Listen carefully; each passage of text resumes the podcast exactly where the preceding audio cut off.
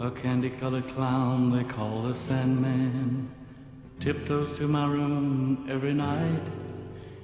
Just to sprinkle stardust and to whisper, Go to sleep, everything is alright. I close my eyes, then I drift Olá pessoal, sejam bem-vindos ao podcast Cinema em Cena. Esta é a nossa edição de número 91 e a 14 entrada na série Grandes Diretores, na qual nós vamos falar sobre os filmes de David Lynch. Eu sou Renato Silveira, editor do Cinema em Cena, aqui comigo neste programa, Pablo Vilaça e Ana Lúcia Andrade, ela novamente aqui de volta, né, Ana, falando sobre os grandes diretores, a recordista no nosso podcast. que bom. Pois é, né? Pra mim são duas primeiras vezes. Primeira vez com a Ana, não é? Que a gente é, grava junto, não é? É. E, se, e é meu primeiro grande diretores. Não foi por falta ah, de é? convite, né, Pablo? Foi por falta de convite. Eu te chamei, não. Eu te chamei pro Spielberg, você falou, não, o Spielberg é chato. Eu falei com o Scorsese, você falou que tinha um outro compromisso. Eu tava viajando. então não veio falar que não. Que não foi por falta de convite. Eu não falei que o Spielberg era chato. é porque o Spielberg. É, você, você sabe o que me frustra? Quando você vai conversar sobre um diretor e à medida que a carreira do cara vai avançando, vai ficando vai melancólico, piorando. vai piorando. Sabe? É bacana quando você vai falando, pô, o cara tá cada vez melhor, cada vez melhor, cada vez melhor. Então, nesse sentido, o Spielberg me frustra. É, mas o, o Scorsese eu tava viajando. Não, o David Lynch não frustra. O David Lynch. Eu, a gente já começou? Já, eu não sei como é que funciona esse negócio, não sei como é que o Renato falando.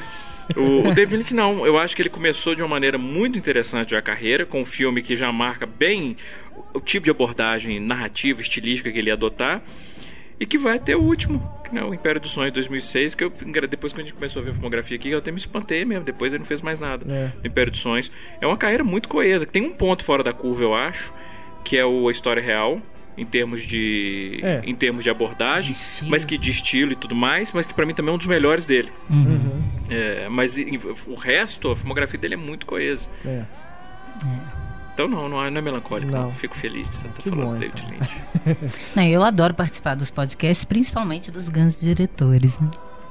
E a gente vai falar aqui sobre a filmografia dele inteira. A gente vai focar, claro, nos filmes, porque o Lynch é um artista de várias uh, especialidades, né? Ele não só é cineasta, mas é também pintor, já teve trabalhos em artes plásticas também, é músico, né? Tem, tem lançado CDs agora, álbuns aí desde 2001, se eu não me engano. Ator. Ele, escritor. Ator também, escritor. é escritor. Enfim, ele é um multiartista, né? E você já entrevistou ele. E eu já entrevistei o David Lynch. Tem aí no Cinema em Cena, eu né? Lembro, você ficou todo excitadinho. Fiquei. Ah, Quis passar, é... pediu pra passar a mão no cabelo dele. não, isso foi o carinha lá na UFMG, né? Que perguntou do cabelo. Era o Renato, foi, foi o Renato. Renato, não, não, Renato, não perguntou se ele podia, Renato perguntou se ele podia lamber o cabelo dele, não foi isso? Você posso lamber seu cabelo? Não, não. Deu vontade, mas não fui eu. Não. Ele achava você interessante. é, o Lynch, é, essa passagem dele aqui no Brasil foi em 2008. 2008. Sim, 2008 ele veio para divulgar o lançamento do livro dele, né, sobre meditação transcendental, meditação transcendental e outros tópicos, né, porque ele aborda até inclusive algumas ideias que ele teve para os filmes dele a partir desse a ideia da meditação, para trazer ideias, é, né, para o artista. E na, na entrevista que eu fiz com ele, também na coletiva e tudo, ele insistia nessa ideia de de que ele tinha, ah, ele pensava nos filmes dele, os conceitos, né, as ideias para os tipos, para os enredos, ele era como pescar. A metáfora que ele usava era essa, era como pescar. Você ficava lá e de repente a ideia pegava o anzol, ele puxava e fazia. Uhum. Então vai ver que ele está pescando muito tempo agora para fazer outro filme, né? Porque pô, desde 2006, né? Ele não chegou ele a anunciar nada, tipo, me afastei nada. nada. O não. único, não, não, ele teve uma, um projeto que ele chegou a meio que anunciar, que era um documentário sobre o, o guru né, da, da meditação transcendental. Isso. É, mas acabou que não foi para frente. Depois ele lançou um projeto para internet de, de entrevistas com personagens pelo interior dos Estados Unidos. Ele dirigiu alguns, mas ele tem vários colaboradores. É um projeto exclusivo da internet. Tem um site, vou colocar o link aí na página do podcast para vocês.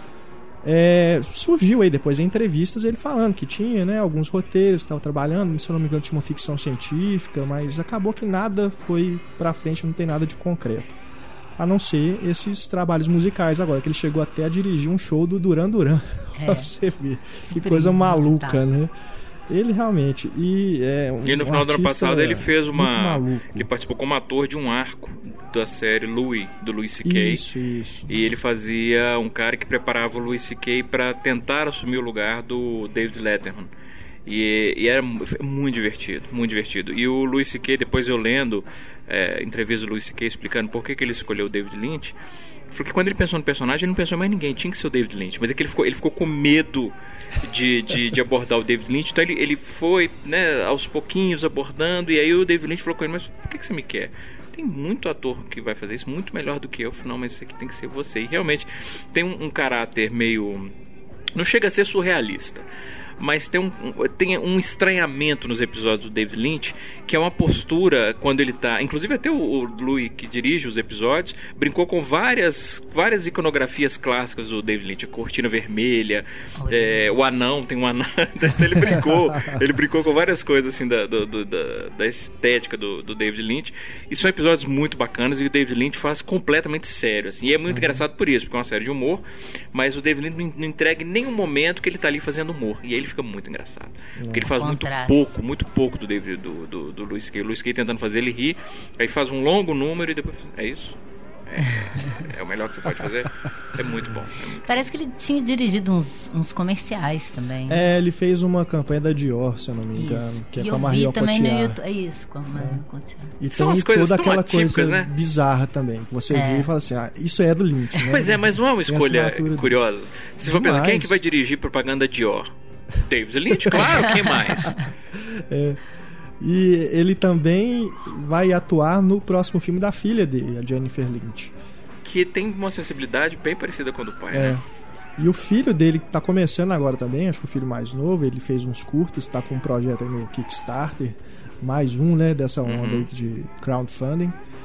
E ele, eu, eu, cheguei a ver o primeiro curta, é também essa coisa maluca de você não saber o que, que é real, o que, que é alucinação. É bem. bem segue eu, bem essa coisa do tal pai e tal filho ali também. Eu vi dois filmes da Jennifer Lynch, eu não sei se ela fez só dois. Só dois. Só dois, que é o Encoxotando Elana e um com Bill, Bill Puma, que é um policial, como é que chama? É, esqueci. É, ele faz um policial é, e eles vão investigar um crime no cidade anterior. E aí, de repente, também. É engraçado porque algumas coisas me lembrou muito Twin Peaks. Principalmente a, a, a guinada que o filme dá pro pro absurdo. Não, não pode dizer que é um grande filme, não. Eu assisti numa mostra de São Paulo há uns 4, 5 anos. Pra começar a imagem tá muito ruim, era digital a exibição. Uhum. Mas assim, é, você via, eu falei assim. É, ela é filha. É, esse filme chama-se Surveillance. Surveillance, exato. Saiu direto em DVD aqui no Brasil, mas eu não tô Não, ele foi exibido na Mostra de São Paulo. É, né? Não, não teve lançamento comercial, mas teve na Mostra. É. Não, mas acho que depois ele saiu pra locadora só. E o primeiro encaixotando Helena, né? É. Mas então, vamos, eh, né, já aproveitando que a gente está falando dessa estética maluca dele, né? começou do contrário, a gente, né? come... a gente já foi lá pro é. final da carreira para Pros filhos, né? Já foi falar dos vamos, filhos. Vamos fazer igual no Twin Peaks, vamos gravar também falando ao contrário. É. vamos gravar o podcast falando de trás para frente. Mas... A gente tem que terminar falando onde a gente começou, porque é. ele gosta de loopings. Verdade. vamos pegar então esse primeiro filme dele pra gente já ir seguindo aqui falando sobre a filmografia toda o Eraserhead, que é de é um projeto que é, ele demorou quase uma década, né, para poder desde a concepção até o lançamento, que ele começou a desenvolver em 71, aí ele para, ficou um tempão sem filmar, depois teve que chamar os atores de novo quando ele conseguiu o financiamento para poder finalizar e só lançou o filme em 79. E é um filme. Uh... E ficou montando e remontando. Exato, é, é, muito peculiar. Eu acredito que os pais de primeira viagem devem ficar horrorizados, né? Ou quem está pensando em ter filhos, é. na hora que vê um filme desse, deve ficar. Deve ter mudado de ideia. Ele é um, um cão andaluz moderno, né? Do Buñuel, eu acho. Uhum. Assim, se a gente for pensar. Aquela coisa estranha, Isso. tempo e espaço, uhum. que não faz o menor sentido. Uhum e, e, revelando um universo muito particular daquele personagem e a lógica onírica, né? Que não é a lógica do cinema narrativo convencional. E é engraçado, é, primeiro, que eu acho que até do ponto de vista de, de estética, de produção e, e de, de, de, temas, ele você pode considerar até o, o Eraserhead como sendo uma espécie de avô de outros primeiros filmes, como o Pi, do Aronofsky, em menor sim, grau sim. do Following do Christopher Nolan, uhum. mas principalmente o Pi. O, o, o Eraserhead é engraçado você, você falar isso. Eu não, eu não, primeiro, eu não sabia que ele tinha essa história de produção é, complicada de levar vários anos. Até que ponto, eu não sei, porque como eu falei, eu não, eu não sei da produção do filme.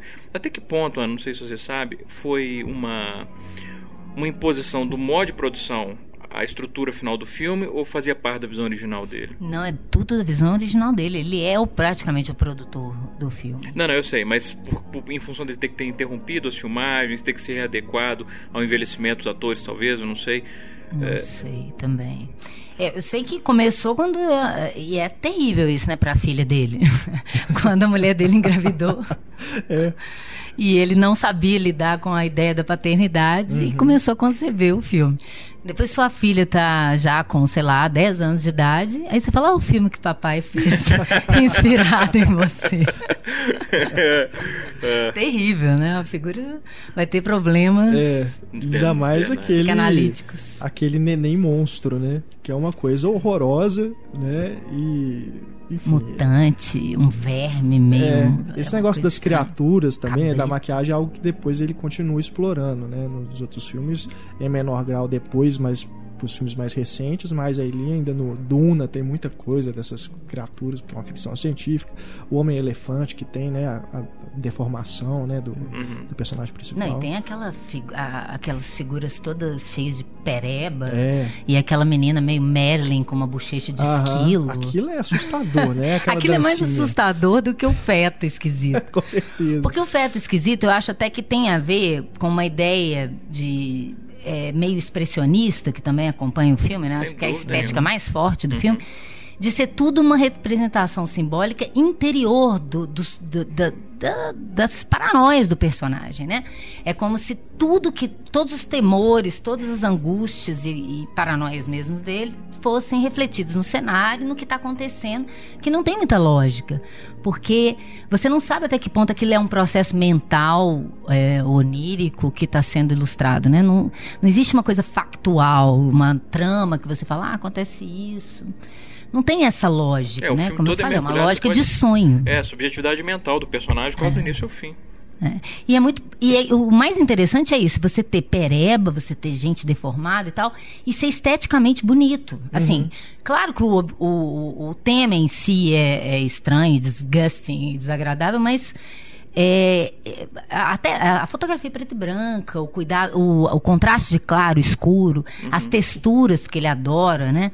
Então, mesmo nas perebas, cicatrizes, aquela parede do elevador toda esquisita, descasquenta, parece que ele ele trabalha com uma fotografia que reforce as texturas de tudo, né? E fica bonito, fica um efeito é, mesmo que às vezes incompreensível, aquela cabeça de lado naquele, é. naquele espaço, com aquele planeta estranho, né? E claro, uma coisa mais abstrata e mais surrealista, mas ainda assim esteticamente interessante, uhum. né? Uhum. É, porque é engraçado, é uma coisa que até eu, eu discuto no, no Fórum Estilo agora. Eu, eu, eu, não sei se eu concordaria exatamente Quer dizer, eu sei que quando você está falando bonito, não é bonito no senso é. estético da coisa.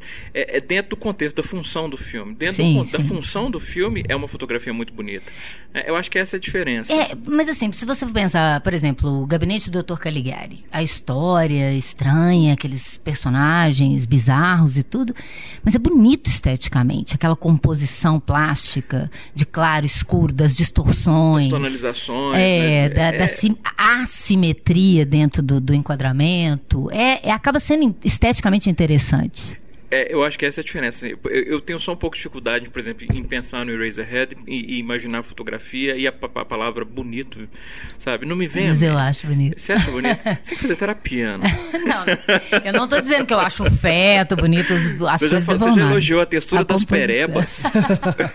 não, a é. iluminação nisso. Assim, eu acho que ele dá uma visão diferenciada para aquilo. Não, e, e é proposital. Claro. Ele é, é, e tem a ver com o espírito surrealista. Você deslocar a coisa. Em vez de você mostrar uma coisa feia de uma forma feia, funcional, não, você inverte isso você cria um choque. Uhum. E cria o que os surrealistas buscavam, que era uma força, de, uma imagem com uma força poética. que ela resultava exatamente do choque de duas realidades absurdamente distintas. Que, aliás, a gente vai falar isso aqui em vários filmes dele. Né? Sim. O Viludo Azul, acho que isso é o, é o mais, é o mais evidente né? Que você tem uma, uma normalidade e uma anormalidade. Do choque disso, ele cria essa força dessa mas imagem é, poética. Não, mas isso, claro, isso é recorrente na filmografia do Lynch. Uhum. O que eu tava falando é a questão do bonito. Porque quando não, a gente sim. fala, a palavra bonita que sim, me incomodou. É. Porque quando a gente fala do veludo azul, aí eu concordo. Sim. Eu acho a fotografia do veludo é, azul acho bonito. bonita. Eu acho que ela, dentro do contexto do filme, da funcionalidade da fotografia como elemento narrativo, ela é inquestionavelmente eficaz. Uhum. Mas se você for analisar do ponto de vista puramente estético, ainda é um filme que tem vários planos que você pode imprimir, emoldurar e pendurar em casa. Uhum. Eu não consigo imaginar nenhum quadro, nenhum plano ah. do Eraserhead que eu, que, eu, que eu emolduraria e colocaria em casa. Pela sua expressão, eu tô vendo que você emolduraria o filme inteiro. Não, não, não, não de forma alguma inteira. Mas, por exemplo, uma cena que ele tá andando naquele, naquela, naquele espaço industrial, estranho, andando ao longe, ah, verdade, assim, nos verdade, muros. Verdade, Temos coisas bonitas. Não seria acho. mais uma questão da harmonia? Sim, né? é o, é do estilo ali, do, do, do É a forma da tá composição. Não, e é coerente. A fotografia é. do filme é extremamente coerente. coerente. Não tem como você questionar isso em nenhum momento. É, é, é só, é só a palavra bonita. Tá, não, entendi. não, na verdade, o bonito acho que vem. Porque é, pra mim minha... seria a última coisa que eu pensaria no Porque é um filme que me angustia tanto. Ele é angustia e, e, e, e, ele é muito eficaz ele, nisso, porque ele quer te passar a sensação do personagem. E, de, de e ele te passa. Dele, sem dúvida, sem é. dúvida. O cara então, que não, sabe também direito o que, que é a vida dele, o que está acontecendo, não sabe lidar com aquelas coisas uhum. estranhas que estão é. acontecendo, que, como eu disse, são muito mais subjetivas e é. introspectivas do que factuais. E demonstra uma segurança muito grande no diretor estranho, é, né? Porque é um tema difícil. numa coisa que, Exato. obviamente, ia desagradar as claro, pessoas. Claro, claro. Mas quando eu digo bonito, é uma coisa preferencial minha pela fotografia preto e branco. Então, Mas deixa eu, também... deixa eu esclarecer que eu não sou perversa. Bom, há, há, há, discussões né, sobre isso, a gente conversa muito sobre isso, né, Renato, quando a Ana não está aqui. Ah. Mas, assim, a, a, eu acho fotografia em preto e branco também, eu tenho um fraco pela fotografia em preto e branco mesmo. E, engraçado, eu não sei se foi o Roger, que dizia, Roger Ives, que, que falava isso, que ele sentia que os filmes, eles, eles conseguiam, mesmo quando eles tinham um caráter expressionista ou surreal, eles, ele, ele, ele enxergava mais realidade no filme em preto e branco do que colorido. E eu concordo com isso. É, o preto e branco me, me, me atrai muito. E o fato de ele filmar um filme como estreia, com um tema difícil, em preto e branco, sem se ater, como você falou, ao cinema, a narrativa hollywoodiana clássica. Uhum. E, e, e, e, fazer tão bem, não perder o controle em nenhum momento do filme, uhum. é um negócio realmente admirável. Um primeiro filme, é um negócio que você olha e fala assim: esse cara ele é alguém. Aqueles tempos mortos, né? É. Literalmente, mas Não, assim. Que, também, que arrasta, que uhum. Acho que já vem aí até da experiência dele com a pintura, né? Porque ele uhum. começou numa, numa, faculdade de belas artes, né? Sim. antes de Na se tornar cineasta. Produziu curtas e tudo. Acho que vem tudo aí dessa. Já, é, já fala... é algo que ele é a alma de artista mesmo, né? Então ele já não começa fazendo o filme, ah, vamos fazer, né?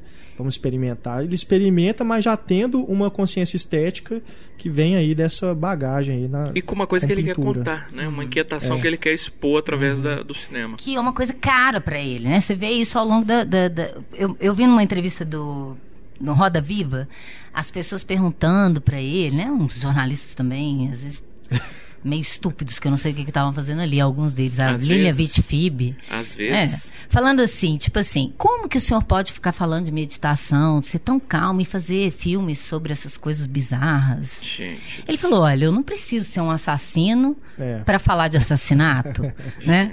Então... É, que estupidez. E, e é coisa, né? Como que você, você vai tentar investigar a vida do, sei lá, do, de um artista, tipo... Como chama aquele artista? É, Aquele artista bizarríssimo que, film, que faz uns demônios, um pintor. Oh, gente, esqueci o nome, daqui a pouco eu me lembro. É a mesma coisa, são os temas que interessam aquele artista. E o David Lynch, antes de ser um cineasta, ele é um artista. E ele fala isso, que ele começou como na pintura e ele percebeu que ele tinha que sair dali porque ele via sons e movimento naquilo. E ele queria, tanto é que ele vai para a animação. Ele começa a animar os seus uhum. próprios curtas primeiro, para depois ir para o cinema, né? E eu acho que o grande público não entende também como se todo cineasta tivesse que ser um contador de histórias. Ele não está interessado só em contar histórias, mas em passar as inquietações dele como artista através daquele, daquele meio que ele escolheu, que é o cinema. Fazendo um salto até respeitando a cronologia do, né, do não pode ficar narrativa do David Lynch. é, mas uma coisa que me pergunto, porque eu escrevi eu escrevi um, uma crítica sobre Dado dos Sonhos e que ela era dividida em duas partes, que a segunda parte era meio que para dissecar o simbolismo do filme.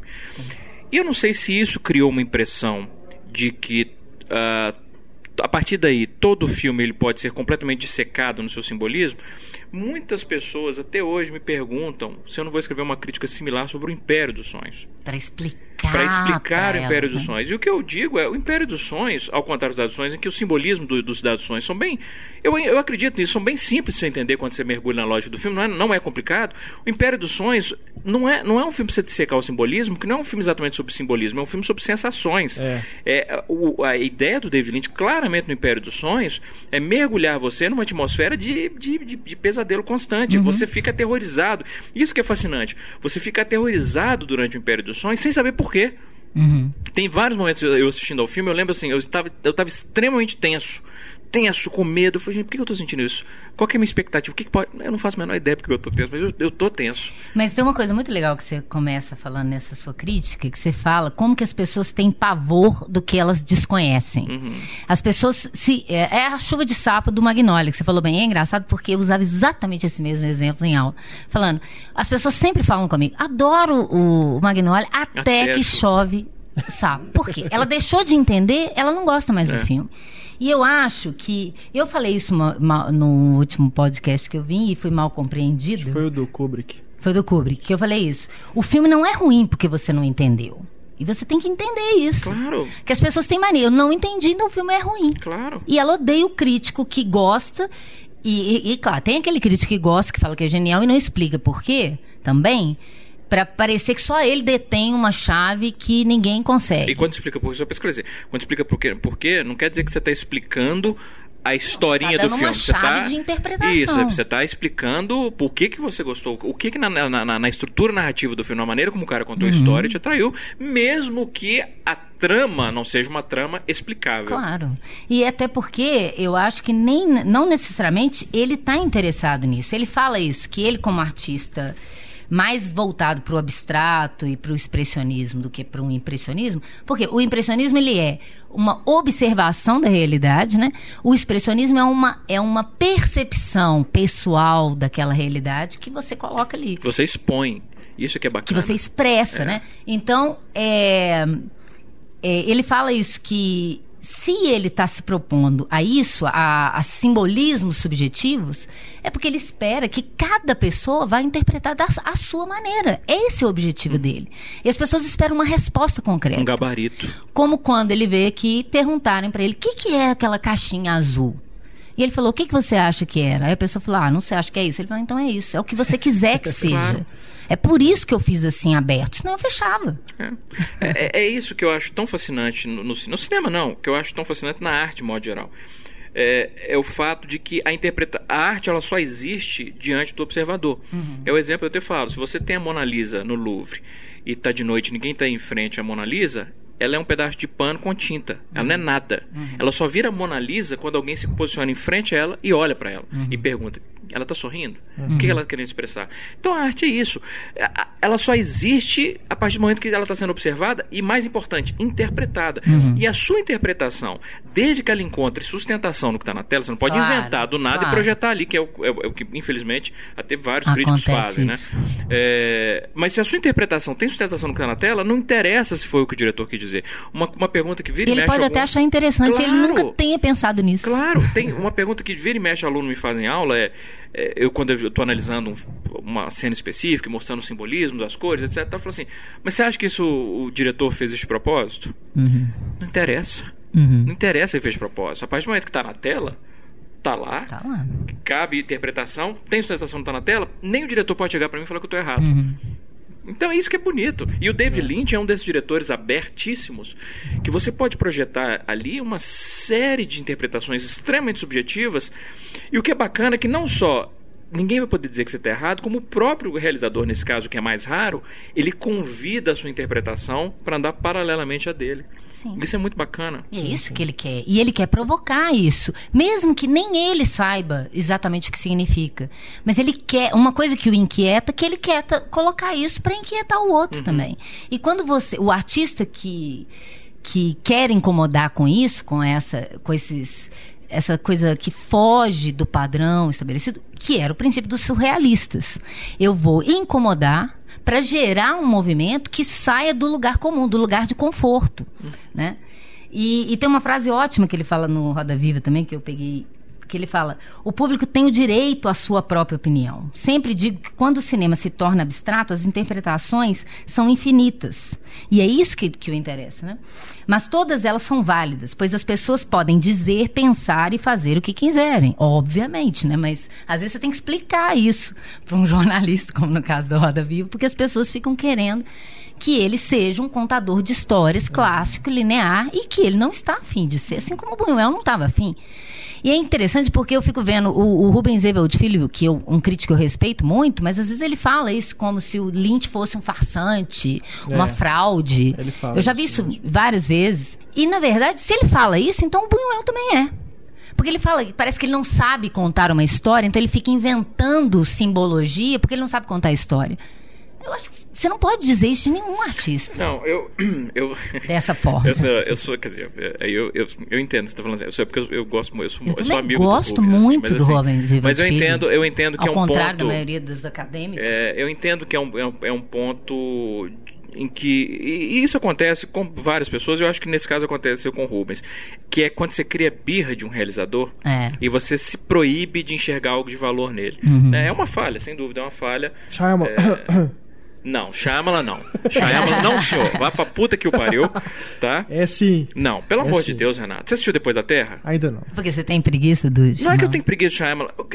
Uma das coisas... Sabe por que eu discordo de você? Eu, eu sinceramente, eu, eu tenho... Tô, eu tô brincando. Não, mas é agora, porque... mas agora você me eu vou ter não, que me eu defender. sei, não. Eu, Vá eu pro falei inferno. porque me, me parece que você tem, assim, nas Não, conversas que a gente já tem, você tem cê- uma birra com Não é que eu Mas, tenho. Não, eu tenho um problema bem. com o Shyamalan como, como, como indivíduo. Eu acho que ele é um, um sujeito extremamente arrogante, E brega. egocêntrico. é, nem vou, né, nem vou questionar estilo, mas assim, é um cara que ele, ele, ele, ele, ele desfaz de uma das coisas que eu acho mais importantes do cinema, que é o fato de que cinema é arte coletiva. Quando, você, quando eu falo isso, não quer dizer que o cinema não precisa ser autoral. É claro que é autoral, mas você convidar a colaboração, que é uma coisa que o Shyamalan, como o outro picareta, que é o Robert Rodrigues, descarta completamente. Eu vou roteirizar, eu vou produzir, eu vou dirigir, eu vou fazer, vou atuar, sonora, vou faz fazer tudo. e, e não e não não interfiram nisso. E É, ainda assim você não percebe o, o que, que é a assinatura dele ali. né? e é exato. Então, assim, o meu problema, e uma coisa que eu tenho orgulho em mim como crítico, eu posso ter vários problemas como crítico. Eu, eu não- eu não consigo pensar em nenhum no momento, mas assim. mas se tem uma coisa que eu tenho orgulho é. Eu não crio expectativa antes de entrar num filme. Mesmo. O filme pode ser. eh, O filme pode ser assim, do, do Rob Schneider. Não, Rob Schneider não, exceção. É. Tirando Rob Schneider. Que mas já sabe, é, aí é demais, né? Mas assim, pode ser do Michael Bay. To- to- quem me acompanha no Twitter sabe disso. Sempre que eu vou entrar num filme, eu sempre tweeto a mesma coisa e eu tweeto aquilo genuinamente. Não é pose. Tomara que seja bom. Uhum. Eu entro em todo filme torcendo pra ele ser bom. Claro. Tanto que, poxa, só Depois da Terra você Você vai isso, perder né? duas horas da sua vi, vida. e, e eu torci. Imagina que. Mas que- você- aí você falou isso. né? eu falei, tomara que seja bom. Que- gente, quem é que quer entrar num filme querendo que o filme seja ruim? Não, é lógico. Eu, eu, certeza, uma tá prova certo. disso, você pega a, a franquia Crepúsculo. Todo mundo sabe os meus problemas com Crepúsculo. O último filme, eu teci vários elogios. Ainda acho que é fraco, mas eu teci vários elogios que o filme merecia. Eu não tenho problema em reconhecer. O problema do Shyamalan é que a carreira do cara realmente despencou de uma maneira absurda. E ca- ela começou promissora. Linda, né? ela começou linda. Pelo Hitchcock. Linda. O ce- Não, o primeiro filme dele, eu esqueci, acho que é de olhos abertos, de olhos... esqueci, é, é a história de um, de um- de um menininho com avô. É o filme que ele fez antes desse sentido. Uhum. É um filme super simples, fotografado de uma maneira muito evocativa, é um filme bem bonito. O Sexto Sentido, pra mim, é uma obra-prima. O Com Fechado, eu acho um filmaço. Uhum. Aí ele começa a despencar como roteirista. Mas ainda assim, você pegar minhas críticas dos sinais, a vila, Não, eu eu, elogio, eu elogio elementos da direção. Eu falo, o É. roteiro não presta, mas a direção é bacana. É, o problema é que direção depois é disso, nem direção salva mais. Então, o que eu vejo no Shyamalan é um imenso potencial desperdiçado em função do ego colossal dele. Mas não tenha dúvida que se amanhã ele fizer um filmaço, e esse filme não é Depois da Terra, mesmo. Mas se amanhã ele fizer um filmaço, eu vou ser o primeiro a dar cinco estrelas e falar assim: seja bem-vindo de volta, estava com saudade. Mesmo. Eu não tenho isso, Renato. Eu não tenho não, isso. Eu não eu crio sei, Eu falei, mas brincamos. Agora, o, o, tem, tem É porque eu, eu, não, eu só falei é porque eu gosto. Não resistiu a piada. Não, é porque ele fala isso, mas ele é um hipócrita. Porque hipócrita não. Por você, quê? Por causa do Christopher Nolan. Não, não. Por quê? Não é você que mete. Você é o Heitor, agora eu confundi, que mete pau no Christopher Nolan. Não, eu não meto pau no Christopher Nolan. Eu só não acho a origem grandes coisas. E todo mundo me, me jogou pedra. Não, e aí você disso. começou a me chamar de Nolanete. Você me chamou de Nolanete no videocast. Gente, eu tô no meio de uma briga aqui. É, a gente Vou nem tá falando mais de David, é, David Lynch. Deixa eu só fazer um Mas, comentário voltando David só, Lynch. Só é. pra completar. completar é, é porque eu gosto do Shyamalan. E como eu sei que você... Depois de Sinais, você gosta dos filmes gosto, dele? Gosto de Fim dos Tempos, gosto de Dama Você na gosta de Água. Fim dos Tempos e a Dama na Adoro, Água? adoro. Cara, na boa, isso Então, é injustificável. é a gente mais tem que, a gente tem mas que repensar que um não- pouco aí a posição do Renato como é. editor-chefe de cinema e cena, porque não tem sentido o editor-chefe de cinema e cena gostar da Dama Mas como diz o David Lynch, o público tem o direito de ter a opinião que quiser, né? O que não quer dizer que essa opinião vai estar certa, Sim. né? Enfim. No caso do Renato, a opinião dele está obviamente errada. Eu acho que é o contrário.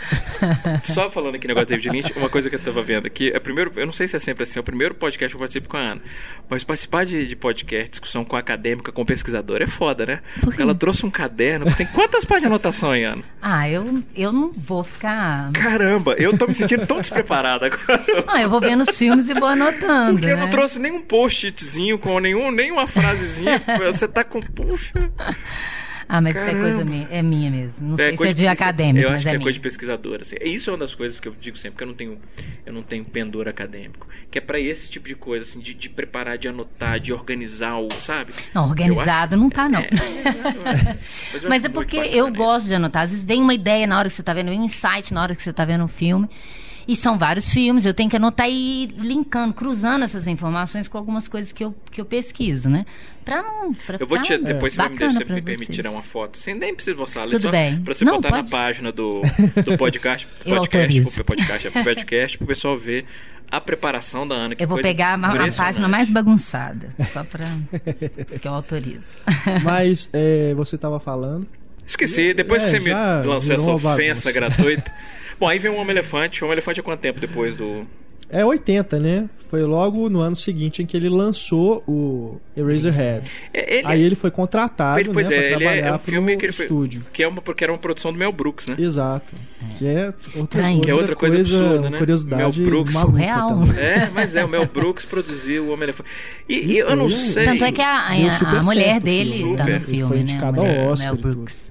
A Anne Bancroft. É, É. é, verdade. O, o- parece, eu não sei se eu, se eu li isso, faz muito tempo que eu li sobre isso, que o Mel Brooks inicialmente ele chegou a ter cogitado dirigir o filme. Uhum. Mas aí ele falou, pô, se eu dirigir o filme, eu acho bacana isso, o discernimento do cara. Não, é assim, não é que eu não sou capaz, mas que se eu dirigir o filme, ninguém vai levar o filme a sério. Ou vai- já vai pressupondo que seja uma comédia, e isso É. pode prejudicar terrivelmente. E você filme. sabe como é que veio? E você sabe de onde surgiu a ideia do Mel Brooks convidar o... Foi por causa do Eraserhead? Por que, o Mel Brooks convidou o David Eu Lynch? acho que É, sim. exatamente. O Eraserhead, ele virou um filme cult, assim, né? Uhum. É estranho, né? Ele tá naquele livro dos mil e um filmes para ver Uhum. antes de morrer e tal. Eu falei, gente, imagina um leigo pega aquilo. Deixa eu abrir o livro, assim, escolher um Ainda filme. mais você imagina a época né, que ele foi lançado. É. Né? Foi uma coisa. 77. É, aquela efervescência que tava ali em Hollywood, né? De, de produções bacanas e tudo. Ainda Nova havia ali. Hollywood. Exato. Então ele chamou a atenção mesmo de muita gente, justamente pelo que a gente estava falando, de ser o primeiro filme de um cineasta que ninguém sabia quem que era esse cara, né? Mas é isso que eu tô dizendo. Quando você não tem exatamente. Eu falo isso sempre com os meus alunos de animação, na aula de, de roteiro, porque a animação você não necessariamente precisa contar uma história. Né? Você pode brincar com o movimento, com técnicas e tal. Agora, se você vai trabalhar nesse sentido, sem uma história e tal, então a estética tem que ser impecável. Porque senão ninguém suporta. O que, que vai ter? Não tem história, Não não, tem nada, estética. O que, que sobra? Né? Tem que ter alguma coisa ali que, que te pegue. E o filme ele tem uma estética muito poderosa, né? Você Sim, pode não sim. gostar, pode não achar tão bonito quanto eu. Mas é. uma estética minimamente interessante. Não, mas é diferente. De novo, né? É, A estética, quer dizer, a estética do filme funciona. Então, quando a estética do filme funciona dentro do contexto, dentro da proposta narrativa, se ela é bonita ou não, isso uhum. na verdade não interessa. É, uma, é tem que ser funcional, né? é. é. Isso eu acho bacana, inclusive no Homem-Elefante, porque é um filme linear, não tem essas maluquices. Exatamente. É verdade, é verdade. Eu falei do, da história real, mas esse também é um filme. É, é. Ele é bem normal, normal. Dizer, assim. Tirando, né? a, a, ideia. Mas assim, eu acho que é, é muito interessante a, a uma espécie de, de metáfora humanista que ele faz, que vai ser um, um contrassenso na carreira dele, porque é, o bizarro se, trans, se revela mais humano e comovente, sensível do que o normal. Né? Os grandes monstros dos filmes são é. as pessoas, entre aspas, é, normais. são as pessoas, né? Isso é muito. Uhum. E que depois ele vai fazer em menor escala um pouco no, no no, nos outros filmes, mas nesse filme isso é muito interessante, né? Uhum. Que a, aquele, o verdadeiro ser humano é um monstro, né? Uhum. Entre aspas, tido pela, por aquela sociedade. E, e, que tratam ele como uma aberração, sendo que quem trata um outro ser humano como uma aberração é que é logicamente uma aberração, né? E é um filme emocionante. Muito, que, assim, muito bonito. Eu, eu choro também. É um dos que eu mais eu gosto dele. É. é. impressionante como tem, né? Essa coisa, aquela criatura e tudo, ainda assim é um uhum. filme sensível. É. Né? Vamos, quiser muito também é a atuação de John Hurt, né? Sem dúvida. Que é sob quilos e quilos de maquiagem é. e, e, a expressividade. Impressionante. É, impressionante. é uma coisa. É. Todo mundo tá muito bem, né? No, no filme. O Anthony Hopkins novinho, galanzinho ainda. É. Uhum. E é um... sem dúvida é o filme que também foi, acho que oito, oito indicações ao Oscar, incluindo direção para o Lynch. E é o responsável por colocá-lo ali dentro da indústria e dar fama para ele. Porque eu acredito que se ele continuasse fazendo. Ele fez o Eraserhead. Se ele fizesse outro filme pequeno, maluco. Sem dúvida nenhuma, sem é... dúvida. Ele, Não, ele virava nicho pra sempre. Que, olha, é o meu universo, mas eu sei contar uma história se me interessar, né? Ele provou que ele sabe contar uma história. E eu acho que é isso que alguns críticos às vezes ficam irritados com ele, o Rubens. Às vezes até outras pessoas que eu converso, por exemplo, do Cidade dos Sonhos, a pessoa fica muito brava porque ele começa a te contar uma história tão envolvente, tão envolvente, e de repente ele fala, ele não, pira. peraí, não é isso não. É.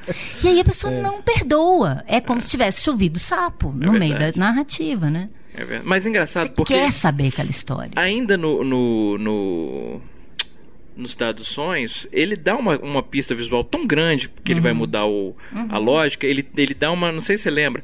No momento que dá virada da história, ele dá uma desfocada. Uhum. Brutal. Ele, não, eu não lembro se tem focando alguma coisa na parede, o que, que é. Quadros. É, acho que tá na rua. É antes da entrada lá no Clube Silêncio. É, ele tira o foco completo. Não, é um pouco antes disso. Ele um tira o antes, foco né? completamente é. e volta. Eu lembro quando eu vi não, o filme. Fora todas aquelas aparições estranhas. Ali nos Zinas? É, acho que a gente assistiu junto. Na hora é. dessa cena eu falei assim: ó, ih, vai começar. Saíram, as pessoas saíram na sessão. Na, na sessão que eu fui, o tanto de gente que tinha é. saindo e batendo pé alto, bufando, pra mostrar que não tava gostando. Você sabe, isso é uma coisa. É verdade, a gente Mostrando junto o filme. Ignorância. É, é, eu acho que era cabine de imprensa. É. Então a gente nem teve essa. Verdade, verdade. Mas é.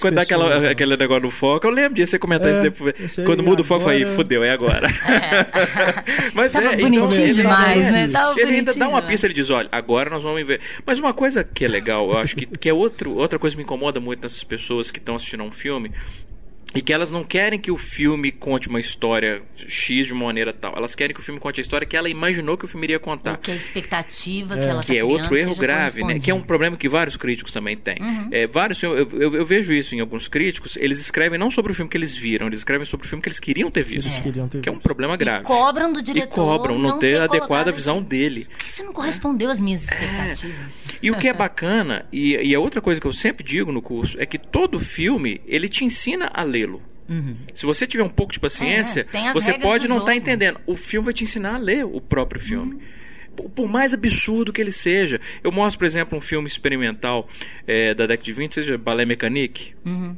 E o Ballet Mécanique é o primeiro que já está no título do filme, Ballet Mécanique. Mas se você começa a assistir, você fala, qual que é, o que, que é que o cara. Mas de repente, quando você vai assistindo, você vai vendo o pêndulo, você vai vendo a moça no, no, no, no uhum. balanço, o sorriso que se abre e se fecha. As rimas visuais. Você entende balé mecânico. Ah, entendi o que ele quer dizer. Uhum. Quando você entende, você captura a lógica do filme. O filme pode ser mais absurdo do mundo para todo mundo que tá ali. Como você capturou a lógica do filme, você vai ter o final. Uhum. Então é isso que me, me, me, entristece em tanta gente que não dá chance para o filme ensinar. A, a, a, gramática dele. Quando você entende a gramática do filme, qualquer filme é fascinante. Não quer dizer que ele é bom, mas qualquer Sim. filme te prende. É. E é isso que eu falei que eu fui mal interpretado outra vez, que eu quis dizer, ficou parecendo como se. Eu vi um comentário de uma pessoa falando como se, como se fosse os acadêmicos e os críticos que se acham superiores porque eles entenderam o filme e o público não. Não foi isso que eu quis dizer, como se eu achasse o filme bom porque eu entendo. Pelo contrário. É isso que eu estava falando. O filme não é ruim porque você não entendeu. E não quer dizer que ele é bom porque você entendeu também. E é. é. É, é a mesma vertente. Então, disso que eu estava falando do, do. Se você pega, por exemplo, o Fantasma da Liberdade do Buñuel, ele te faz mergulhar num universo absurdo de um personagem que, por mais absurda e estranha e esquisita aquela história, você começa a entrar nela e tentar entender aquela história. De repente, um personagem cruza com outro e você vai acompanhar outra história. E aí você fica meio frustrado porque você queria acompanhar aquela história, mas você, aí você começa a acompanhar aquela outra. E essa é a regra. O filme vai assim. Aí você começa a envolver naquela história, ele cruza com outra pessoa e ele vai modificando. E é, ainda assim, você continua até a última história envolvido, sem largar o filme.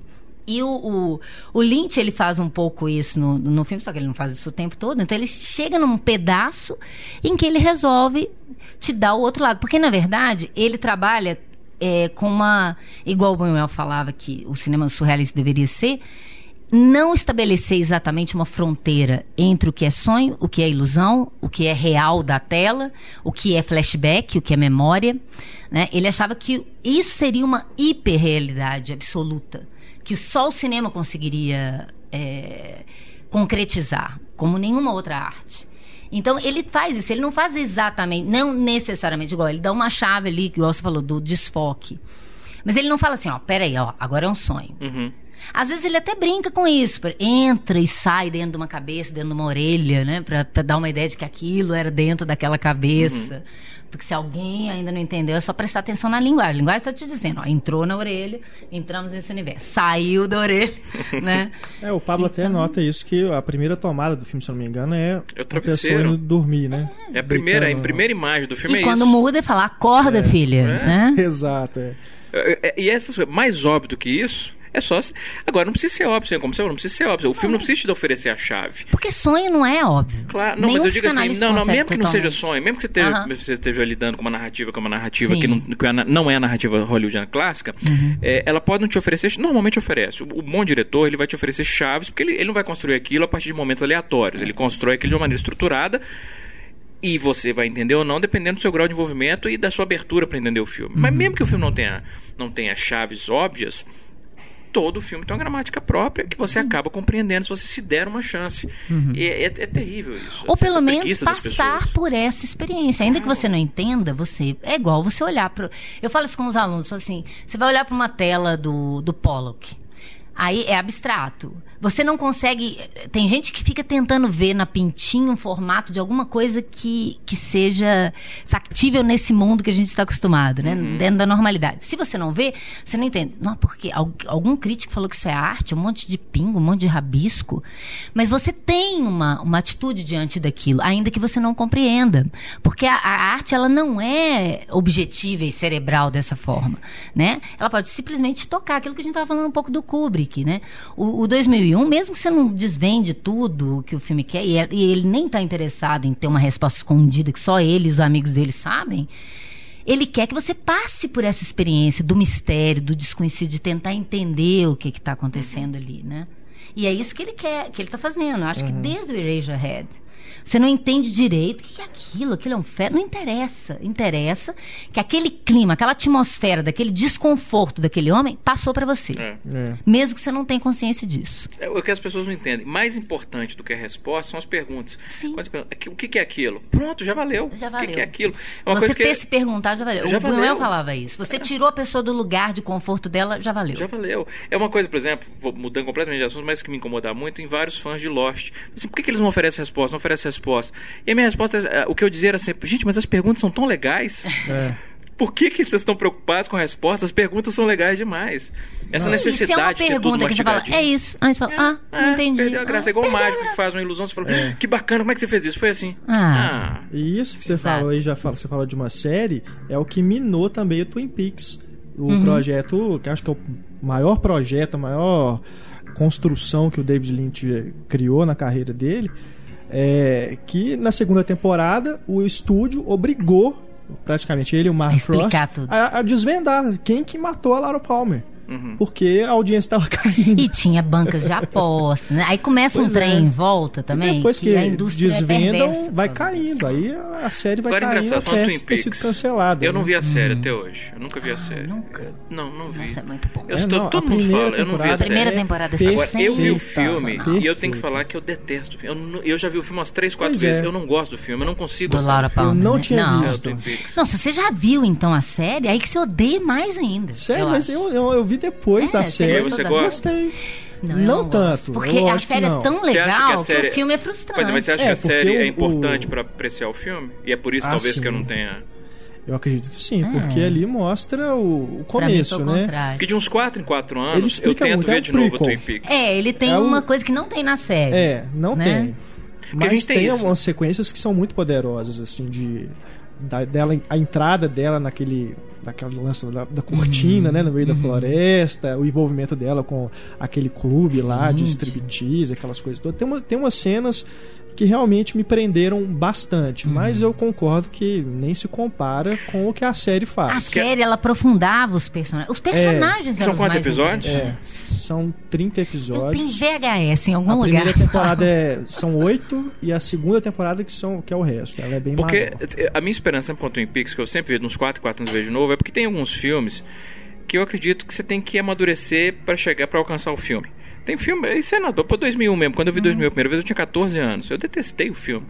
Aí quando eu vi de novo com uns 18, 19, eu falei, ah, legal, interessante, é bem chatinho. Quando eu vi de novo com uns 25, 26, foi pouco filme bacana. Daqui a 20 Agora, anos você vai ver o filme ainda melhor. É, quando eu vejo o filme, eu falo, meu Deus, que filme fascinante. O, o Ibert também, eu traduzi uma vez um texto do Ibert em relação ao La Dolce Vita, que é muito bonito, que ele fala que ele viu o filme quando ele estava, antes de você fazer é, faculdade de jornalismo, quando ele estava na faculdade de jornalismo, quando ele estava começando o, o, repórter e depois quando ele já era um, um jornalista estabelecido. E cada vez que ele viu o filme, de 10 em 10 anos, o filme era outro, se revelava diferente. Uhum. Quando antes, quando ele era sonhava ser jornalista, ele sonhava com aquela vida do Mastroianni no filme. Nossa, que bacana Não via a crítica que tinha né? ali. Né? Deve ser bacana de ser reconhecida uhum. em tantos lugares. Tal. Quando ele entrou na faculdade de jornalismo e começou a carreira de jornalismo, ele bebia muito. Então ele era o Mastroianni. Ele era, sabe, ele tinha acesso a tudo tal. Depois, quando ele deixou o álcool, ele via o Mastroianni, reviu o filme, e via meio com pena, assim, poxa, ele ainda tá preso uhum. nisso. E quando ele viu o filme mais velho, ele se identificou com o pai do Mastroianni no filme. Então é muito bonito isso. É. Então, de vira e mexe, eu vejo o Twin Peaks de novo pra ver. Vamos ver se eu amadureci. Pra... Eu, parece que eu passo a detestar o filme cada vez que eu vejo o filme, eu detesto ele mais. É. Eu não entendo qualquer é do filme, não, eu, assim. Eu, eu, eu, eu, não consigo. É porque tem. Você tá falando do. Do filme, eu não vi Laura a série. Palmer Fala, né? É o Laura Palmer. Fire... Firewalk. É. é. Porque o episódio piloto ele foi lançado também como um filme. Não, eu tô falando do filme. É, não é esse não. não. Porque ele fala, nessa entrevista da Roda Viva, as pessoas falam assim. Mas você gostou dessa experiência? Como se ele tivesse sido é, obrigado a fazer o filme. Ele fala assim: não, eu não gostei do que me fizeram fazer na série, mas o filme eu gosto muito. Eu fiz o filme do jeito que eu queria fazer.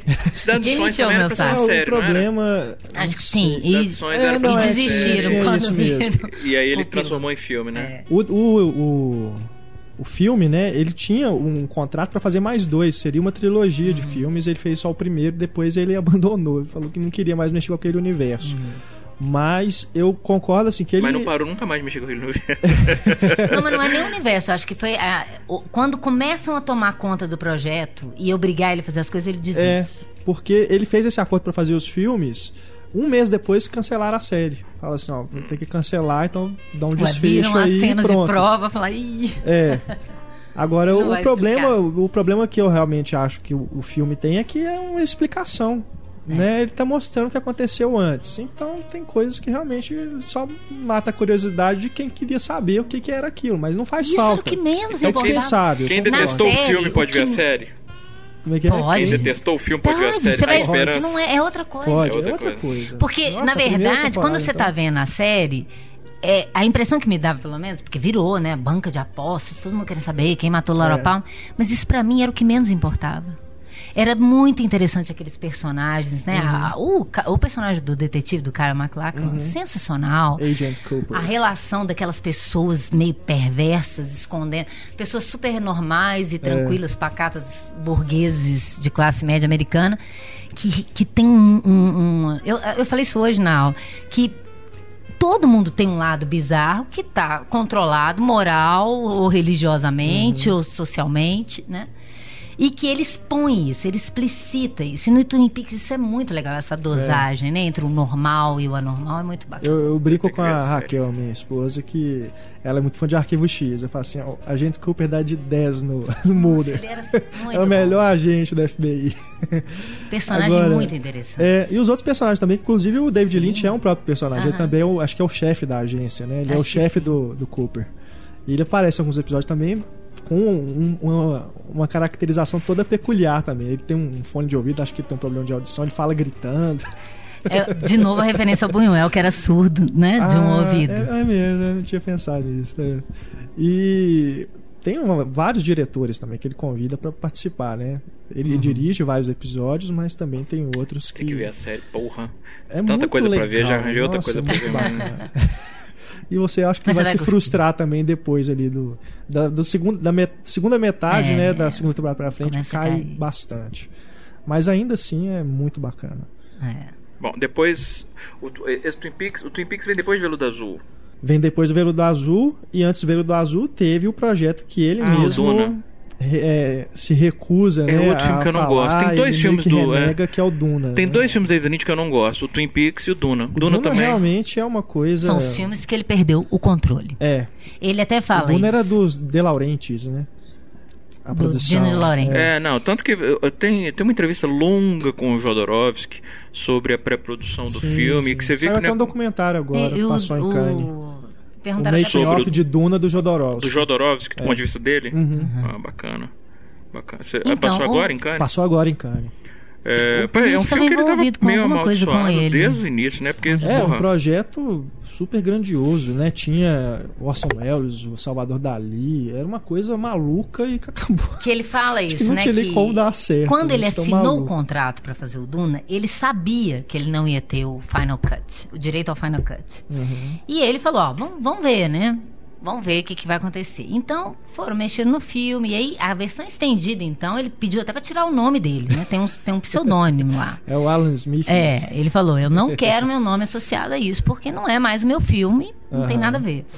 E, e ele fala isso, né? Se você vai ser um diretor. É tanto trabalho, é tão trabalhoso, né, fazer um filme, é tão difícil, é tanta batalha que você tem que, que lutar, se não for para você fazer o filme do jeito que você quer, para que, que você vai fazer um filme? Para que, que você vai deixar os outros virem e mexer no seu filme só para ganhar dinheiro? Então você vai trabalhar em outra coisa só para ganhar dinheiro. Você não vai ser um cineasta. É por isso que eu, que eu falei a diferença. Ele não é só um cineasta. É. Ele é um artista. E as pessoas às vezes é, cobram da pessoa uma coisa que ele não está afim. Ele tá igual o, Orson Welles, o Orson, sem comparar. Estou falando no sentido de que para a indústria, a indústria não está interessada num artista. A indústria está interessada em quem vai dar lucro de, obra, de, bilhete, de bilheteria. É, é, curioso porque na mesma época que ele fez o Duna, o George Lucas chamou o David Lynch para fazer o Retorno de Jedi. É, imagina o Retorno de Jedi. Imagina né? que, que loucura. Tem uma entrevista recente que ele reconta esse caso e ele fala que ele foi lá na Lucasfilm, aí o George Lucas apresentou para ele aquele monte né, de conce... arte conceitual. Aí o, o Lynch fala nessa entrevista, quando ele começou a falar de Wookiees, Aí começou a me dar uma dor de cabeça. Acho que esse universo é seu, né? Fique com ele. É, não a, diz nada. a explicação que ele dá para ele ter recusado é essa, que ele falou com o Jorge. Você que devia fazer o filme, que é a sua visão. Eu não quero. Você não tem que apostar na visão de outra pessoa que tá fora desse universo para dirigir, né? Enfim. Mas depois ele fez o Duna, que também é uma ficção científica e tem coisas muito malucas também.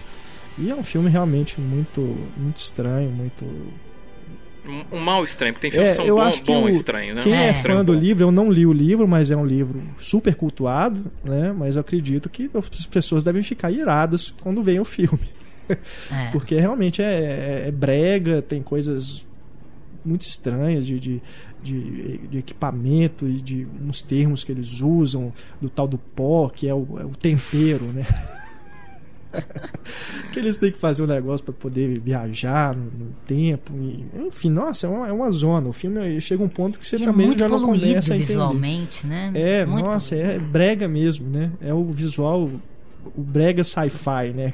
Coisa, uma hora tá tá verde fluorescente, aí tem aqueles monstros também com umas, umas roupas ah. estranhas. Nossa, é. É, não aí... dá, o Duna realmente. Eu prefiro não, uma esse, coisa abstrata. Eu falei de ponto fora da mas de ponto fora da curva. O único, o, o, grande ponto fora da curva na carreira do, do David Lynch é o Duna mesmo. É. Até pela, pela, pelo gênero, né? Uhum. É, até porque, porque o... Ele, o, é outra coisa interessante do David Lynch, ele não é um diretor de fazer filme de gênero. O gênero é, dele, O gênero né? é Lynchiano. É. É, eu diria ele, que ele tem. Faz filmes de David Lynch. Até se eu pegar o Veludo Azul, Twin Peaks, até o Cidade dos Sonhos, tem uma coisa de um mistério ali. Cidade, tem uns policiais. É Estrada Perdida. Estrada Perdida. Tem uma coisa no ar. É, tem uma coisa. Inclusive o Veludo Azul, a trilha sonora em certo momento é igualzinha do Twin Peaks. É. Parece que é um. É o Ângelo Badalamenti. É. Então acho que tem um se a gente for trabalhar dentro de um gênero, seria uhum. uma coisa mais de mistério. Mas é uma coisa também, que Mas... a gente está falando só das Mas imagens. Mas um mistério sim. existencial. É. É. Que a gente fica falando das imagens, das imagens, das imagens, mas o som no cinema do David Lynch é muito sim, importante. Sim, demais. E, né? da mesma um forma, trabalho, eu falo que né, né o, o, o Badalamente tá para o David Lynch como um Ennio Morricone para o Sérgio Leone, como um, um John Williams pro Spielberg. É, o Bernard Herrmann pro, pro Hitchcock, Hitchcock, né? Michael Giacchino pro J.J. Abrams. Mas, então, aquela, aquela ideia... Ele fala, quando ele vem as imagens estranhas na cabeça dele, quando ele tem as ideias, que vem também um som estranho. E que ele senta com o Ângelo Badalamente e eles começam a brincar com os, com os sons atonais e dissonantes para poder chegar perto de uma atmosfera que case com aquela imagem que ele está construindo. O que é uma abordagem muito interessante, né, Ana? Porque cada é. vez mais a tendência do cinema é que a trilha, e quando eu falo de trilha, eu estou falando só da música, né? uhum. não, não, é dos ruídos nem nada, é, é que a, a, a, os temas musicais, eles eles nem comentam mais. Eles ditam pro espectador o que o espectador deve sentir. Uhum.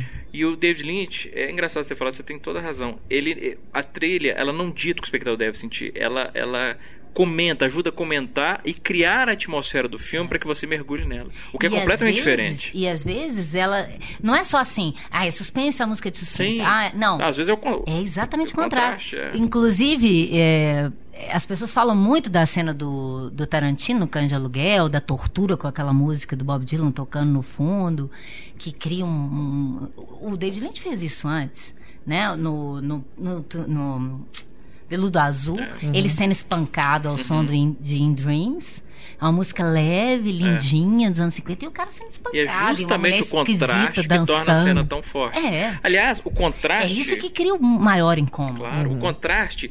E uma coisa que você falou lá no início, é uma das, das coisas recorrentes do David Lynch, que ele faz muito bem, que é, é o investigar o que está por baixo da aparente normalidade, que é o plano inicial do Veludo Azul, que é uma das coisas mais lindas que o cinema já fez, em que você vê aquela vizinhança linda no, no subúrbio, é. É, aquele gramado verde, as Dando casinhas. O, o é, aquela casinha que é coisa meio anos 50, inclusive Azul, American Way of Life. E branco. É. E aí ele mergulha na grama. É. E a gente vê a natureza cruel e né? piedosa né? ali por baixo. O que, está por tudo, trás, né? É fantástico essa sequência inicial. Isso é sensacional, né? é sensacional. E, e é muito legal porque assim, ele começa na cortina, né? De veludo azul. E aí ele faz um, um traveling assim para baixo e a cortina vai se transformando no céu, que vem aquela gradinha branca com as rosas é vermelhas, linda. a musiquinha linda, aquela coisa parecendo a música meio anos 50, é. com a, aquela cidade que parece que parou nos anos 50, é. e aí vamos para debaixo da É o American Way of Life, vamos, sim. Isso aqui tela. tudo uhum. vai virar, vai putrefazer. Né? É. E aí vai para uma orelha saindo formiga, que de novo, Salvador Dali, do, do Cão da Luz, né? Saindo as formigas da mão. Uhum. Né? Essa coisa do, do consciente e do inconsciente, né? Do, do real e do que, que é a, a alucinação e que na verdade a vida é composta disso tudo. Depende de como que você vai, vai ver isso, né? Que as duas coisas estão convivendo o tempo todo, num equilíbrio estranho, né? E que isso que vai construindo a atmosfera estranha dos filmes dele. Porque para o surrealismo, você precisa do, da base normal para você transcender. Né? Você precisa entender que aquele relógio do, do Dali derretendo é um relógio para você achar estranho claro. ele estar tá derretendo, para pensar na questão do tempo e tudo. Se você não entender que aquilo ali é um relógio, é só uma forma não, de é, forma é, é, esquisita. É, não, é semântica básica, né? Semiótica é, básica. Se você não entende o significante, é. você não tem como projetar significado nenhum Exatamente. ali. Sem dúvida. E aí temos também a história de amor dele, que é o Coração Selvagem, né? O romance do David Lynch E mais uma vez, né? É um filme que parece que é um filme de época, tem toda aquela atmosfera das músicas e tudo. E é um. É, é, é, é meio inexplicável o Coração Selvagem. Eu né? acho divertido. É divertido, é.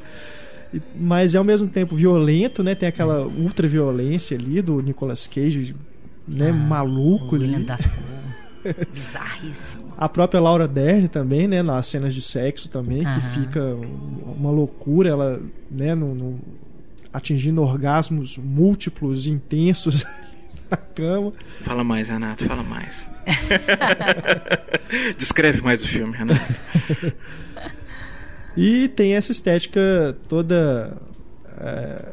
Uma coisa meio asséptica misturado com bizarro, assim. É.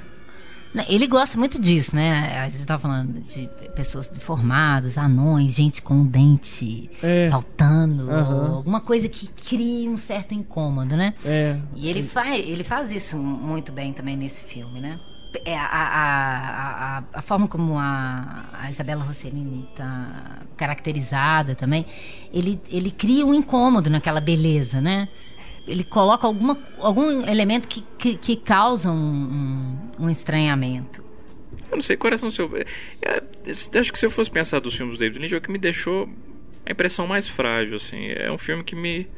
Eu tô tentando até lembrar, assim, eu elementos específicos do filme. Não, mas é um filme que não, não, não, me provocou. Eu vi uma vez só há muito tempo, não, eu mal lembro do filme. É, eu acho que ele chegou naquela fase também, né? O, o Blue Velvet virou uma coisa tão, né?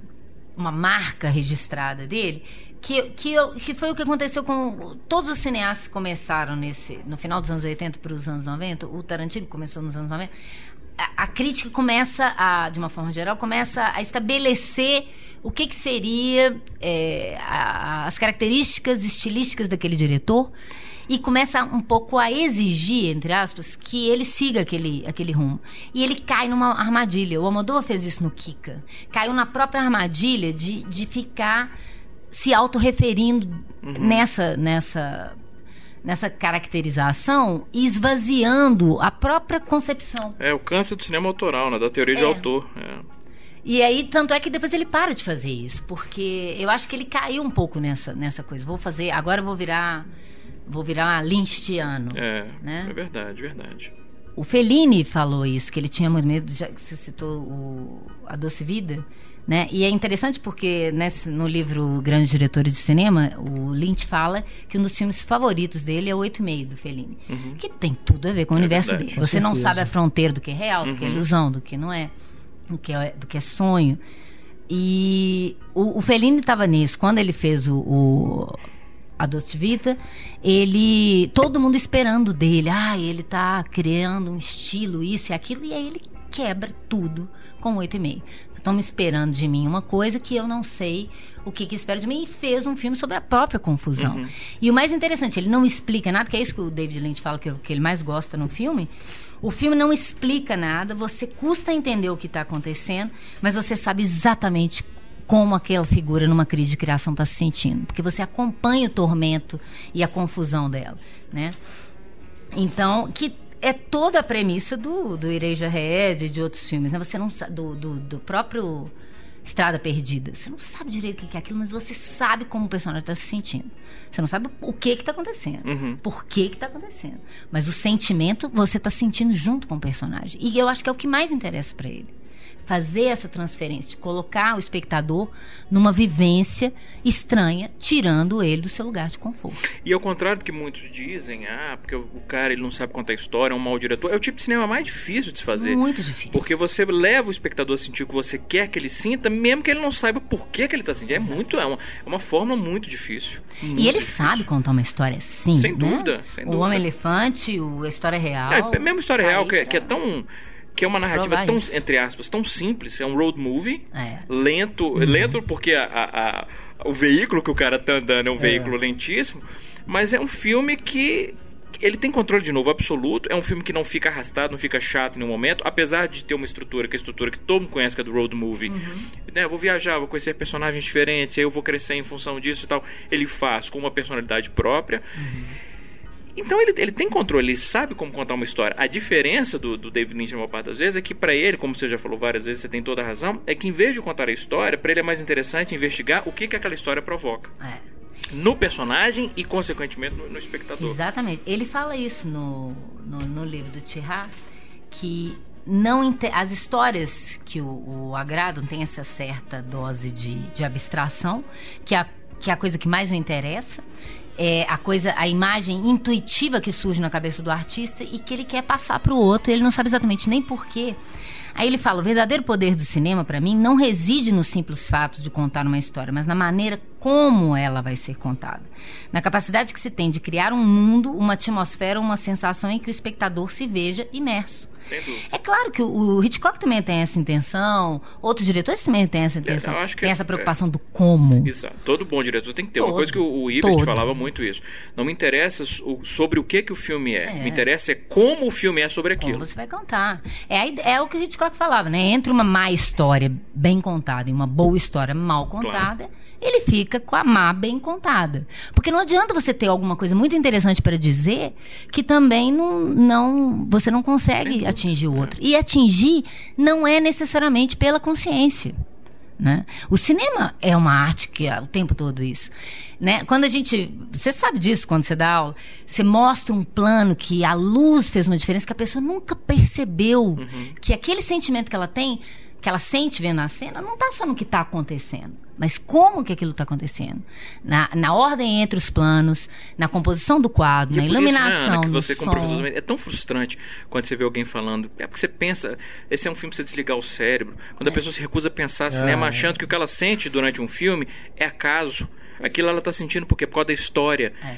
As pessoas elas têm noção, elas muitas muita gente acha isso que cinema ela gira em torno de história e atores ignora completamente fotografia, direção de arte, eu figurino. Eu pensando nisso, né? Eu falei assim, Ela gente, acha que vem de onde esse sentimento? E essa pessoa perde realmente duas horas da vida dela cada vez que ela vê um filme, porque ela não vivencia nada enquanto nada. ela está vivendo vendo um filme. E eu falo que é uma atividade cerebral cansati cansativíssima uhum. ver um filme. Porque o tempo todo você está fazendo conexões que você não tem a menor noção. Você está sendo atingido por uma gama de, de, de estímulos que você não tem a menor consciência. E é. eu falo isso sempre, que quando eu dava aula de semiologia da imagem, que é uma disciplina que nem existe mais, mas falando dessas coisas, da, da, de como que o filme tem tantos elementos que Como não existe mais isso? semiologia da imagem? Não, eu não dou mais essa disciplina ah, na escola. Então, você falou não existe mais na federal essa disciplina? Não, não. Olha, porque a gente já falou sobre o, o meu o teoria de linguagem crítica, uhum. o FOB, é basicamente semiologia da imagem. Pois é, eu modifiquei o, o nome porque para não Só ficar. Pra tapiar, né? é, né? Mas... Não, não, não, porque você entra na, na, na, na, comunicação, na linguística, e é complicado. Mas enfim, é, dou uma de análise fílmica, uhum. mas não nesse, com esses nominhos e tal. Mas é, as pessoas falam assim, não, professor, eu não consigo mais ver um filme sem ficar atento à luz e não é, eu vou perder o prazer de ver o filme. Eu falei, que isso? Você vai aumentar o seu prazer que de ver isso? o filme. O prazer estético que você vai conquistar é absurdo. Ele fez o Coração Selvagem, aí fez o Twin Peaks, ficou aí durante vários anos envolvido com o Twin Peaks, vários anos, não, três anos, né? 90, 92. Aí depois ele fez alguns outros trabalhos para televisão que não deram muito certo e só em 97 que ele voltou ao cinema para fazer o Estrada Perdida, que é outro filme também que as pessoas tentam achar explicação, né? Quer que expliquem o filme para elas, porque não entendem nada e realmente não deu para entender.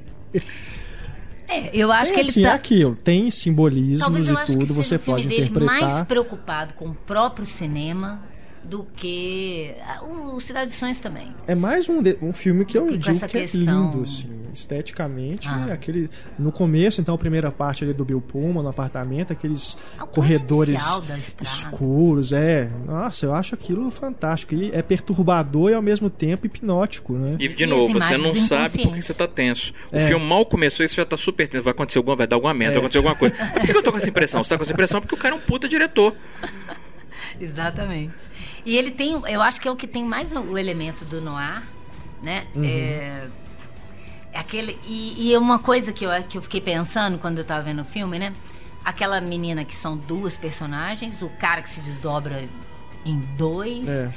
E o, o Buñuel, no último filme dele, né, esse obscuro objeto do desejo, que ele trabalha com a ideia de da, da dupla, não a dupla personalidade, mas da, da, da, da multi personalidade, uma multifaceta da mulher, de ser uma coisa misteriosa que ela tem dois lá, rostos, é, e que ele trabalha Molina, com duas atrizes e a é, Carole Bouquet. Carole Bouquet. Exatamente. Ele trabalha uma personagem com dois rostos e ele faz o contrário nesse filme. Ele pega duas personagens com um rosto e que ele fica associando isso. Eu, eu não consigo pensa, é, deixar de pensar que isso é, ainda que inconscientemente para ele, que tem a ver mesmo Uma rima com, com, com o É.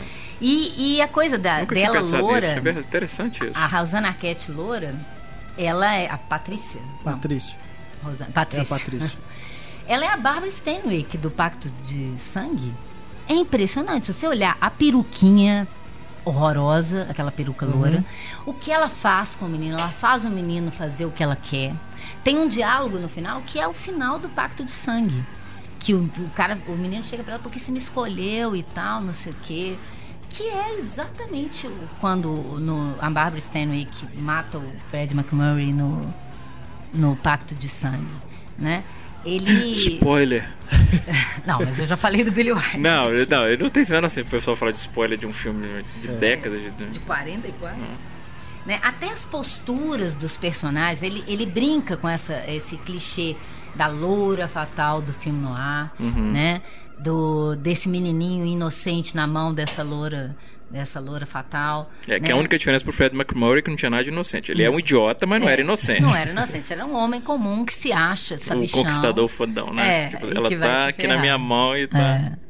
Então eu acho isso muito legal. E é, de novo, a ideia do looping, né? Se você pegar o primeiro curto dele, que é Seven Men Getting Sick. Sim, sim. Que é um looping de uma pintura dele, que ele viu ela em movimento, né? De seis homens vomitando praticamente isso. Com uma sirene intermitente, é. um negócio que ele fez para ser projetado mesmo em, banheiros, em museu. e na, banheiro químico de, de, de micareta, né? Mas. Nossa, desculpe, David Lynch. Mas. É, essa, essa ideia desse looping, né, que ele vai trabalhar. Se você pensar, o Viludo Azul, ele, ele, va, ele volta no início, no primeiro plano, como eu falei, a, da cortina, que vai para a terra, vai para a orelha, entra na orelha e começa o filme. No final, ele sai da orelha, sobe a cerca de novo, vai para o céu, vai para a cortina. É, nesse filme também, no Estrada na Estrada Perdida, começa com a estrada, que aliás é um plano que tem no Viludo Azul, esse é plano é da estrada. É bem recorrente essa coisa da estrada. É, né? o mesmo plano da estrada, é. à noite, passando é. rápido, tem no Viludo Azul. E é, toca o interfone e o uhum. cara fala que fulano morreu né? E aí eu não vou estragar mais. Mas tem essa ideia do looping, é. né? Depois quem assistiu o filme vai, vai perceber isso. E tem uma eu cena. acho que é no... onde as pessoas realmente piram, né? Assim, é. Peraí. É. Como, assim? Como assim? Tem um quê de inquilino ali do Polanski é, também. É, é verdade. É, o, como é que é o nome? É, é depois é, o cara que fez o In Cold Blood e agora depois até foi preso por, por matar O Robert dele. Blake. Robert Blake. O que era o Bareta Isso, da série. O Robert Bareta. Putz, grilando. mas tudo bem, não. Eu, fui, eu falei do, do, do A Sangue Frio, né? Então pelo menos não, Bareta é depois. Eu lembrei dele, do A Sangue Frio também. Mas claro. o, o, o, o Robert Blake, o personagem do Robert Blake no, no é um, pra mim um dos personagens mais interessantes da filmografia é. inteira do David Lynch. É, muito estranho. É. Uma figura meio deus-diabo ao mesmo tempo, né? Assim, é. no sentido, um inconsciente. É como se fosse, sabe aquele, nos desenhos animados, tem um, um diabinho, um anjinho que fica uhum. lá. Ele é a mesma coisa, uhum. assim. Uhum. E ao mesmo tempo como um mestre de cerimônias macabro. É. Muito legal. É fantástico. Eu gosto muito. E é um filme que, de novo, não interessa. Se, se você começa a buscar a resposta, você está fazendo errado. É. Não é o é. objetivo. Não é. Até porque ele está brincando com isso. Se você pegar a imagem das portas, dos corredor, do corredor que vai ficando longe, perto uhum. e, e, sem foco. É a ideia que o Hitchcock já tinha colocado do inconsciente lá no, no Notorious. Né? Notorious? Não. Qual que é o filme dele? Interlúdio? Qual que é o que a... a Interlúdio. Spellbound que a Ingrid Bergman é uma psicanalista. Ah, sim. E tem as portas da percepção uhum. se abrindo. Onde fala né? o coração. Onde fala, isso, isso onde fala o coração. É, é, esses títulos em português eu abstraio. então é Spellbound. Uhum. É, E quando ela, ela beija o, o Gregory Peck, e aí tem uma imagem, né, uma fusão do, de várias portas na cabeça dela se abrindo. Nesse filme, não, todas as portas estão fechadas. É. todas as portas, né? É, é o, o, sujeito que não sabe lidar com o, sei lá, quem é exatamente aquele personagem. Eu também não estou preocupada em desvendar a história dessa forma. Se ele é o cara, se não é, se é uma fissura temporal que um tomou o lugar do outro. Isso é. não interessa, né? Para mim não interessa. Agora é interessante você falar né, que é, é no, no Estrada Perdida, e, e, eu concordo, assim como Cidade dos Sonhos, são filmes do David Lynch em que o próprio cinema é um personagem central, mas isso é uma coisa recorrente também na filmografia Sim. dele, ele, ele, dialogar com filmes de outros diretores. Você Sim. já citou o Buñuel aqui 500 vezes, Hitchcock. o próprio Hitchcock, é, o, o, o, Pacto, o Pacto eu sempre Billy é, Sinistro contra sangue, sangue, esse é o Pacto de Sangue. De Pacto do Hitchcock. do Hitchcock. Pacto de Sangue. Então, ele, constantemente ele dialoga Sim. com... Né? É, essa é a diferença, Ou com correntes inteiras, o expressionismo, o surrealismo. É. Porque para o Buñuel, o surrealismo interessa como uma, uma, uma, uma, uma forma de, através da arte, tentar é, questionar o mundo e tal. Eu, talvez ele tenha essa intenção também, mas ele está mais preocupado com as possibilidades cinematográficas disso também. Claro que, como artista, ele está preocupado em se expressar e que isso atinge o outro de uma forma, mas é, eu acho que ele tem uma, uma, uma, uma, como eu disse, uma preocupação muito mais estética e muito mais metalinguística mesmo do que ele não tem essa posição social, digamos, né, que, que os, os, surrealistas tinham, de incomodar para tentar mudar o status quo. E até né? que ponto, Ana, você acha que o fato de, de, de do, do, dos filmes do, Lynch dependerem tanto de um significado referencial, né, é, é, talvez prejudique, não só de citação, mas até de vivência própria, né, prejudique a, a Sempre vai prejudicar. O grande público nunca vai tolerar esse tipo de cinema. Nunca. Né? Mas às vezes até me dá raiva, porque às vezes eu vejo o povo cabecinha, que, que gosta, que acha cult e tal, e não, não chega nem perto disso aqui que a gente está falando. Não sabe, não sabe nem dizer por que, que gosta, assim. Entende o que eu estou querendo dizer? Sim, ah, é legal gostar de David Lynch. Mas porque, porque é legal estranho, e pronto. É, é, exato. Porque é esquisito e Pelo eu vou... status de gostar de David Lynch. É, é, aquele povo, uma vez eu vi num podcast vocês comentando disso, o povo que ri alto para mostrar que só é. ele entendeu aquela piada, assim. Uh -huh. E ele não entendeu também, não. É, força aí... risada. Que às vezes ele nem piada é. Nem Tem um é estranhamento, ele ri, tipo, é, eu tive uma reação. Entendeu? A minha reação é essa. Eu entendi uma coisa que o público não tem. É. Principalmente umas cenas incômodas. É ou muito estranhas. É o mais comum isso, a cena incômoda. É muito comum. Eu sempre fico. Isso me irrita é um tanto. Riso nervoso. Porque é um, e às vezes é um, me incomoda porque eu vejo assim, a pessoa tá rindo, eu tô angustiado com alguma coisa, uhum. a pessoa tá rindo, eu falo, essa pessoa tá rindo é porque ela não entendeu o que tá é. acontecendo. E ela quer mostrar assim, não, estou tendo uma reação, uhum. porque eu compreendi perfeitamente o que o diretor tá querendo dizer. Ainda é. lá? Ah, é uma piada interna entre o diretor e eu. Esses estúpidos aqui que não é, viram, não entenderam, nada. nada. É. Isso é foda, extremamente irritante. O David Nietzsche deve ser um filme, deve ser um diretor que deve ter muita risada no filme. Tem, não, e tem esses chatos de plantão, né? Vai ter sempre, né? que a pessoa não necessariamente ela é tocada pelo filme. Igual eu tô te falando, eu não necessariamente, não, não é o meu cineasta favorito nem nada, mas eu como procuro não ter preconceito com nenhum tipo de filme e, e, e me proponho a, a, a, receber aquilo que, que o filme está querendo me oferecer, não é nem que o diretor está intencionando me dar, porque tem uma hora que não depende mais da intenção do diretor. A obra ganha vida própria. Né? O Humberto Eco tem um texto ótimo que chama Interpretação e Superinterpretação, que ele fala que tem a intenção do autor, tem a intenção do receptor, mas independente disso tem a intenção da, que a obra adquire. E que isso é independente da emissão ou da recepção, né? E que no sentido do que você espera dela, né? E que é, é, isso, às vezes o, o, Oliver Stone, quando fez o Assassinos por Natureza, a ideia dele era criticar a mídia e paranã, através da própria linguagem que ele utiliza. E para algumas pessoas funcionou como o contrário, parece uma ódio. Ele glorificando. Parece que ele está glorificando. Mas pode ser com o Clube da Luta também. É, a intenção do cara é uma, mas o filme ganha uma vida própria, independente disso. É, eu entendo, mas assim, é, é, de novo, eu acho que essa é uma discussão até que foge do David Lynch, é. mas assim, porque é uma interpretação da qual eu discordo. É, porque vai de encontro, inclusive, com o que eu falei lá no início, que a obra sem assim, observador ela não é nada. Então, Sim. eu não acredito muito nisso na vida independente da obra. Não, eu acredito. Que eu digo é que, é, nesse sentido que eu estou falando, o diretor queria passar uma ideia, mas quando ela chega fora dele e atinge o outro ela ganha um outro sentido. Mas isso depende de tanta coisa, né? Porque isso depende não só, primeiro, de falhas do diretor. Eu acredito, o Tropa de Elite é um filme que eu adoro, Tropa de Elite. Mas é um filme que, para muita gente, ele é uma glorificação das ações do, do, do Capitão Nascimento, assim como o, o Clube da Luta uhum. e, o, e o Assassino da Natureza virou glorificação da violência e, e tal.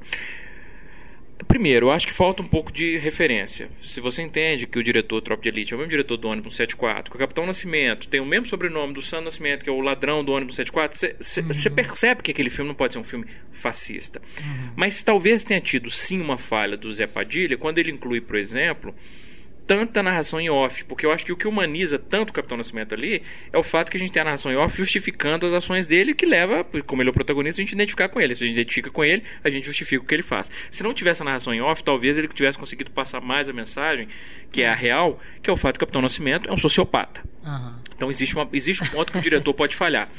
Mas existe o contexto, às vezes, em que o filme é lançado, que, que o filme gera, gera tipo que muda de tempo para tempo. Um filme que você vai ver 20 anos depois, ele é Eu, outro eu tipo acho que é um pouco isso também que ele está querendo dizer. A obra colocada num determinado lugar, né? Ela vai Aí, independer sim, claro da intenção do autor Sem e de, do que esperam dessa obra. Sem porque dúvida. aquele contexto vai influenciar claro, nessa Claro, claro. Contexto é, contexto é tudo, é linguagem. É. é.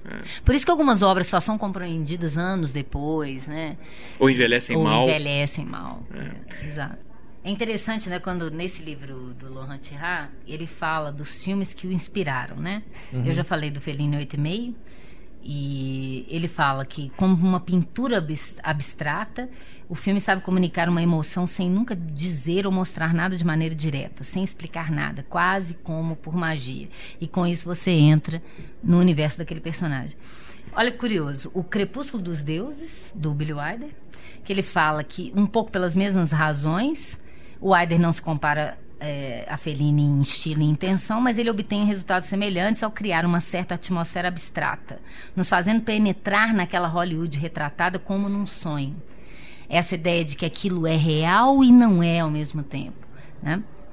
As Férias do Messier Rouleau, do, do Jacques Tati, porque ele acha um incrível olhar sobre a sociedade, sobre a humanidade de uma forma geral, e um profundo amor pelo ser humano.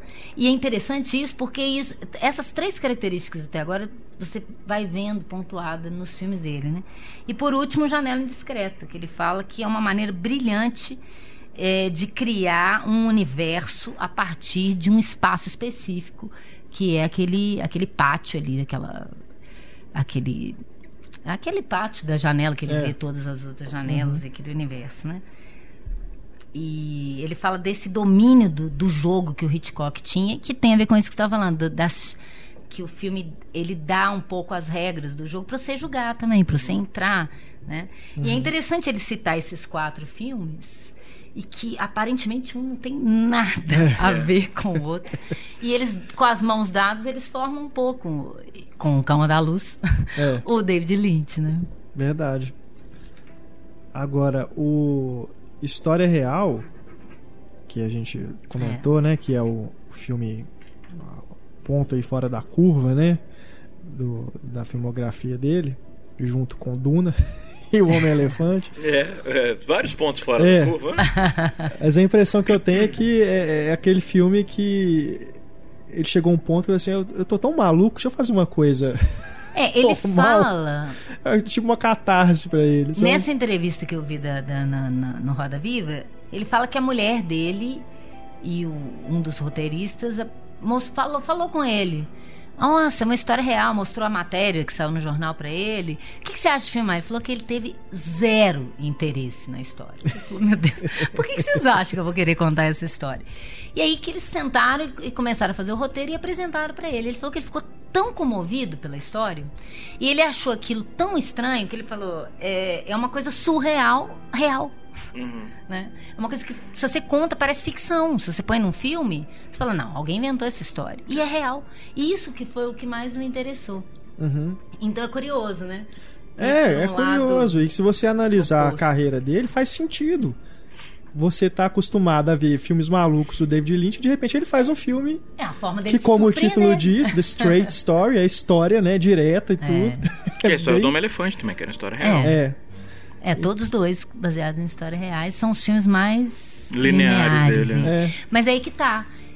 em si aquela história já parece surreal. Dos dois filmes. Verdade. O Homem Elefante, então. Sim, sim. É. Você pensar que aquilo não era vitoriano, gente. É um é, absurdo é. imaginar aquilo, né? Aquele sujeito lá no meio da alta sociedade, sendo visto de novo como uma aberração, só que agora de fraque, né?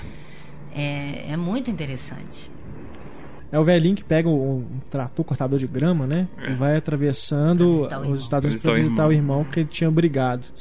E nesse percurso ele encontra vários personagens. É realmente um road movie clássico, né? É. A estrutura clássica de road movie. Vai encontrando os personagens. É uma atuação tão sensível do, do Richard Farnworth. É. Que, aliás, pouco depois ele dá um tiro na cabeça, né? É. é. Ele já estava com câncer, eu acho, né? no, no História Real. Foi, foi pouco depois ele, ele se matou. Aliás, o Lynch faz isso, né? Ele resgata umas figuras do, do anonimato. Achei que você ia falar. Ele faz isso, ele leva os atores a se matarem posteriormente. Porra. A Anne Miller no, no, no, Cidade dos Sonhos, né? É, o Robert Blake no, no Estrada, Estrada Perdida. Perdida. O Jim Stockwell, o próprio Dennis Hooper, ele ressuscitou a carreira do Dennis Hooper com o Blue Velvet. É verdade, o Dennis Hooper. ninguém sabia mais ninguém quem mais era. queria nem trabalhar com ele. ele tinha que e fechar todas as portas. a é. interpretação dele no filme, né? Aliás, de certa maneira, define a persona do Dennis Hooper dali para frente. É. é. ele nunca é. mais conseguiu se livrar é. daquele estigma. É. Parece toda hora, em cada cena de filme dele, ele vai tirar uma máscara assim de é. dentro e vai começar a aspirar. Mas é, é muito bom. Engraçado falar dessas, dessas figuras. Vários, né? vários atores que eram secundários em Hollywood, que envelheceram e ninguém mais sabia, hum. ele resgata. Você fala, olha depois a, a, a lista completa, você, você, se surpreende. Você fala, nossa, é aquele ator. Sim. E eu tava vendo aqui uma foto, é uma besteira, é um comentário completamente fútil. Mas eu tava vendo a foto do Bill Pullman aqui. É, ele tem um queixão igual. Não chega a ser do, do Kyle McLaren, mas é um queixão. Será que o David tem um fetiche com o queixo dele? Mas o, não, o Kyle McLaren era o alter ego dele. Se você olhar ele jovem, ele lembra muito o Kyle McLaren. Mas é porque é impossível você olhar para esse cara e não olhar para o queixo dele e falar, gente, que queixo é esse? Parece um personagem. Chega antes dele, né? Parece um personagem do Dick Tracy. É. é aquela coisa de numa corrida, né, que vence por um nariz, ele é. ganha pelo é, queixo. Pelo Chega queixo. antes. E o Puma também é queixudão. É. é. E eles se parecem mesmo, muito. É. Ele não devia estar disponível para fazer a estrada perdida. Falou, vem você. Foto de queixo. Quem tem queixo? Ah, eu. Agora a gente fala mais um pouco do Estádio dos Sonhos, que a gente já falou né, aqui durante o debate, que é entra em várias listas aí, né, de, de filmes, melhores filmes dos anos da última década, né, e tudo. Ele é de 99, né? Ele é de 2001. 2000. Nossa, 2001. Péssimo pra data. E realmente ele foi tinha o projeto de ser uma série, né? Ele começou com ele foi aprovado primeiro para ser um piloto de uma série e foi lançado como longa-metragem. Eu não consigo nem visualizar que tipo de série que seria essa. Isso é muito é. maluco, né? Eu acho que é por isso que aqueles personagens, né, secundários que ficam permeando a trama principal, que parecem umas subtramas, assim, né?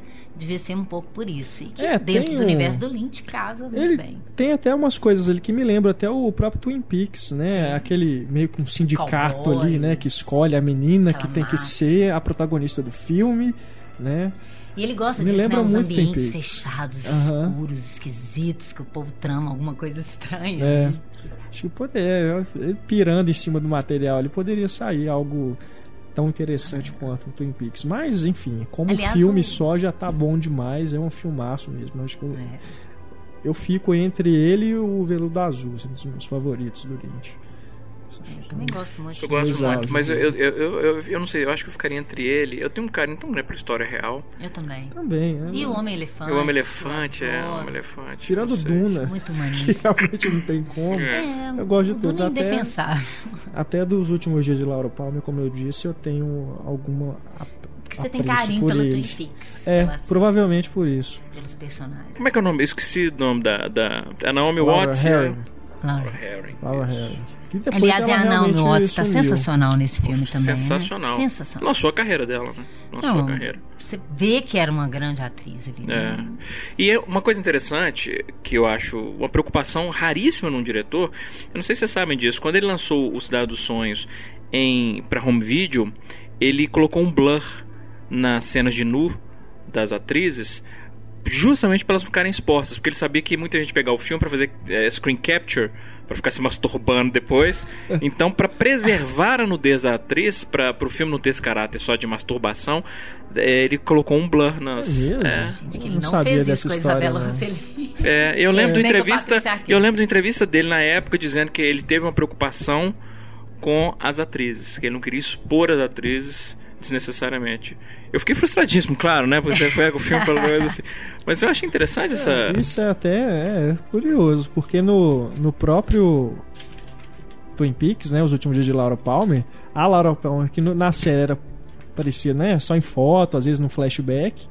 Ela é a protagonista do filme. Uhum. E aí ela faz de tudo, né? Inclusive é. tem várias cenas de nudez. Vai ver que ele envelheceu e ficou mais conservador nesse ponto, sei lá, o mais protetor. É. E a atriz, a Sherry Lee, que faz a Laura Palmer, em entrevista ela fala que ela adorava fazer a personagem ali no filme daquele jeito, porque ela nunca teve essa oportunidade na série. Ah, então ela, ela ficou eu vi um filme fascinada e ela queria fazer os outros também, né, que seria uma trilogia, ela ficou ficou decepcionado Mas, que não claro, o que, que ela deu fez depois também? É, foi isso que eu ia falar. É.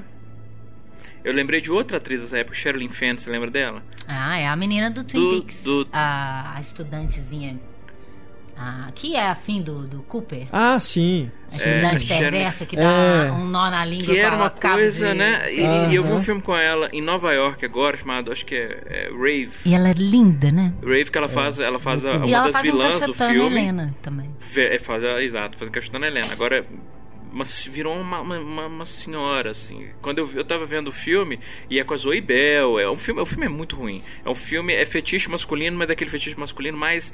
Esquisito. Mais, não, mais, mais sujo, mais basal, aquilo que faz o homem ser conhecido como uma criatura inferior por ter esse tipo de fetiche, que é mulheres na lama, basicamente. O filme é sobre isso, sobre mulheres lutando umas com as outras. Não tem história, não tem nada. A história é de uma sociedade, sociedade secreta que dope e sequestra mulheres e obriga elas a lutarem num ringue para matar outra para ver no final quem vai ganhar. É, é isso, é, é, é muito. É, é, triste o filme nesse sentido, assim. E, e a, a vilã, uma das vilãs do filme é Sherilyn Fenn. E eu custei reconhecer porque era uma, é uma senhora, virou uma senhora mesmo, assim, matronona, matronona meio cheinha, mas com rugas e não uhum. sei o que e tal. Eu falei, gente, tempo passa. Ela lembrava mesmo. muito a Elizabeth Taylor. Muito, início, muito, né? muito, muito, muito. Misturado com a Madonna. É. Assim. Só que é, agora virou essa matrona fazendo esse papel ah, de, de vilã num filme pavorosamente ruim, exploitation total, assim, muito feio. Agora, é. esse fetiche feminino, né, essa coisa, ela tem a ver com uma característica do, do, do, dos surrealistas também, que tem uma, uma, uma dissertação de mestrado do Rogério Ferraras, que até depois, se quiser colocar o link, que chama As Marcas Surrealistas no Cinema de David Lynch. Ele vai falar de, um pouco dessas marcas, e uma delas é, é, ele falou do acaso objetivo, né, as relações de coincidência, de um destino implacável e, e misterioso que te joga num, por caminhos inesperados. É, o humor negro, né, que é uma espécie de terrorismo contra os valores morais. Você ri nervosamente de uma coisa que você não riria normalmente. É, o, a beleza convulsiva, que é o que eu falei já, que é, é, é ela é a, o choque entre duas realidades opostas, né? E o amor louco, que é representado pela mulher como um objeto misterioso de desejo fetichista desses artistas, né? A mulher simbolizando um mistério absoluto, aquela figura que você não consegue desvendar. Você nunca sabe, ninguém sabe direito o que é exatamente uma mulher, né? O, o, mistério feminino em si. Então, por isso, tanto o fetiche no corpo feminino, é, na, nas, nas, na, nas alterações de personalidade, digamos assim, né? Da, da mulher essa coisa de lua que a mulher tem. E, e, e eu acho que uma coisa que ele fala também na, na, na, dissertação dele, que normalmente nos filmes dele você tem a ideia do amor e né, você tem lá aquela, aquela ideia, ainda que pueril, lá no, no Cidade. no Blue Velvet da, Laura Dern com o, o Carinha. Uhum. Que é um, um, um oposto extremo do que ele tem com a Isabela Rossellini, que é sexo. Né? Ele tem com um amor e com a outra ele tem sexo. e que fala que geralmente no cinema americano você tem é, a cena de amor, aquela coisa bonitinha, né? Beijinho e ou sexo velado, sutil. Nos filmes do David Lynch, não, você tem cena de sexo mesmo. Você vê as duas pessoas nuas, às vezes até as pessoas criticavam ele por expor demais as atrizes, né? Principalmente o Roger Ebert falou isso no, no nos extras do, do Blue Velvet. Tem uma entrevista dele é, questionando isso, como que ele faz aquilo com a Isabela Rossellini, expõe a atriz daquele jeito, nua na frente da equipe inteira, e que não é andando só pela Isabela rua. Rossellini, e, e, e pode parecer Não é. bobagem, mas não, não, mas eu digo assim, que não é simplesmente Isabela Rossellini, é a filha da Ingrid Ingrid Bergman, Bergman, tem que um era amante maior, dele enquanto ele era casado ainda por cima. É um peso. Então que ele, ele para ele é isso, existe o tesão que o cinema americano não costuma. Peraí, como é que é essa história? Que era amante quem? Do David Lynch. Quem? A Isabela Eu Rossellini. não sabia disso. Ela teve um caso com ele assim, conturbadíssimo durante anos. Eu não sabia disso. É. Tá vendo? Um- esse, esse elemento contigo do podcast. Professores de cinema também sabem fofocas. Muito. Aliás, os alunos adoram. Quando tem um aluno dormindo, você conta uma fofoca, ele acorda na hora. É, na, na última edição do curso que eu fiz agora em Curitiba, eu contei tanta fofoca que dois alunos comentaram na, na- na avaliação final, assim, que eu podia fazer um módulo só de fofocas. Pois é. Então eu falei, Eu "Pois às vezes me gerente." recuso, né? Eu tenho que Mas falar, essa eu não amor, conhecia. Eu não sabia que a tia tinha um caso com ele. caso com ele, assim, você acha isso? Bota na Menina! internet, você acha. Não tem também a história que a Naomi Watts foi levada pra Hollywood pela Nicole Kidman, que seria uma amante dela também, Amiga que a Nicole dela. Kidman é Não, elas eram, sapatão. não. Elas eram amigas. Não, elas eram amigas, sapatão. É, né? porque, não, onde- gente, Que antigamente, terroroso. mulher tomava banho com outra mulher, ninguém falava nisso. Agora Ah, todo é. mundo tem essa história. É, não, elas eram, não, elas eram amigas. Assim mesmo como nenhum assim, homem que- pode ser exatamente, como nunca pôde direito ser amigo de um outro homem sem as pessoas insinuarem uma homossexualidade, né? É, com mulher já pôde ter isso, agora as pessoas sempre acham que tem alguma coisa. É, você Mas vê é- o, o grande Gatsby agora, acho que a maioria das pessoas acham que o Tobey Maguire é- e o Leonardo DiCaprio são quase amantes ali. Sério? Eu acredito que sim. Os é, comentários não que eu ouvi existe quando eu mais vi o- essa noção de amizade. Eu notei No isso no cinema, Senhor dos Anéis em sessão que eu 2001. estei- Mas é verdade, É, porque é todo mundo fala que o coisa. Frodo e o Sam, Ah, claro que eles no tinham um caso gay, não pode ter amizade. No último, gente, ainda arruma uma mulher lá pro, pro Sam É, tipo, pra ele não poder, é... ó, não, ele não é gay. Ele não é gay. do Grande Gatsby, eu vi comentários assim. mesmo? Ah, não, mas que bichona. Sério? Falando, é, ué. É isso, a pessoa não consegue entender um amor por um outro ser humano, né? A gente tá falando um negócio conversando antes de começar o podcast, Ana, que cê- você comentou e você tem razão absoluta e é uma coisa tão triste. Como é que as gerações mais novas, elas estão muito mais conservadoras, Encaretando total. elas não estão, estão encaretando mesmo, assim. É um negócio, eu vejo isso pelos comentários de muitos leitores jovens em relação a tudo, até esses protestos que vieram agora em São Paulo, vários jovens defendendo a ação da PM. Em relação a sexo também, é uma postura tão careta, É. tão. que a gente tinha que estar Claro indo pra que não é direção. todo mundo, não, graças claro a que não. né? Ainda bem. Mas a gente tá indo na direção oposta, parece. É, Sabe? Parece que tá tendo. A gente tá voltando a um período antes da Revolução Sexual. é. Eu acho que as pessoas. É, claro, o David Lynch Porque quando também, comenta, inclusive, dessa amizade entre homens, não é um comentário. Ainda que fosse assim. Ainda que fosse um comentário do tipo, ah, não, eles vai ver que eles têm alguma coisa, que eles se. Não, é um comentário de, ah, É. esses dois são viados, tipo. É, É. é uma coisa, é, uma, é algo pejorativo Mas ainda, isso é uma cultural, amizade. Isso não muda da- de repente, né? E pelo contrário, acho que só vai, só vai arraigando essa, essa ideia maliciosa que, que existe. Eu e Renato, a gente parou de andar de mão dada. A gente É. andava de mão dada pra cima e pra baixo. A gente parou porque as pessoas não entendiam, né, Renato? É, mas aqui vocês estão amizade. juntinhos. Aqui a gente tá o tempo todo de mão dada, você tá vendo isso? A gente tá de mão dada o tempo todo. Passando a mão na perna um do outro. Mas é amizade. Amor. Am- é, é, mas é um, é um amor de amizade, não tem, né? Mesmo quando a gente transa, é. Meu Deus do céu. é uma transa de amizade, não é? Mas então, David Lynch. Mas, é, voltando Mas eu não sabia no- dessa, dessa da, da Isabela Rossellini. só para registrar aqui no, no podcast, né? é, foi a partir do seu texto sobre, sobre o Cidade dos Sonhos que eu é, te conheci, né? Que um aluno citou num trabalho. Ele fez uma análise muito boa do, do, do Cidade dos Sonhos e eu fui ver depois as referências bibliográficas e estava lá o link. E aí eu entrei e fui ler. Falei, gente, quem é esse cara? Quem é esse gênio? Esse- Isso, Quem é este gênio? Esse Paulo Vilar. Vilhena? Quem é esse Esse Paulo cara tem Vilhena? essa interpretação interessante. e sem postular, né? Isso, sem falar, olha, gente, eu sou o crítico que entende tudo de cinema. cinema e vou dar para vocês as explicações. Presta atenção. Não, não é isso. É dando essa chave de interpretação, que é o que eu sempre achei que era é um papel que a crítica deixou de fazer há muito tempo.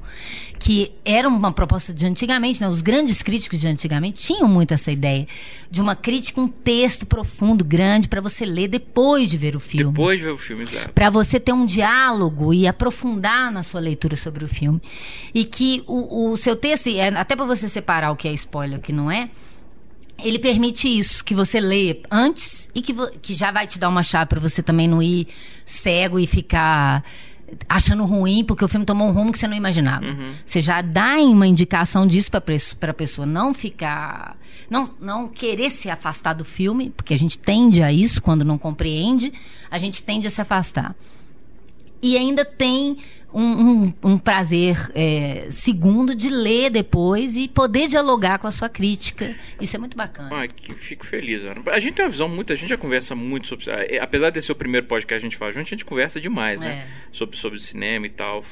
E outras coisas também, mas fora. De de podcast. Uhum. E uma coisa que eu concordo, assim, eu acho que o papel da crítica, não é, uma coisa que me entristece muito é ver que a crítica hoje em dia ela tem um caráter muito mais de guia de consumo do que análise da, da linguagem cinematográfica. Uhum. É, gostei, não gostei, ou vale a pena ou não vale a pena ver.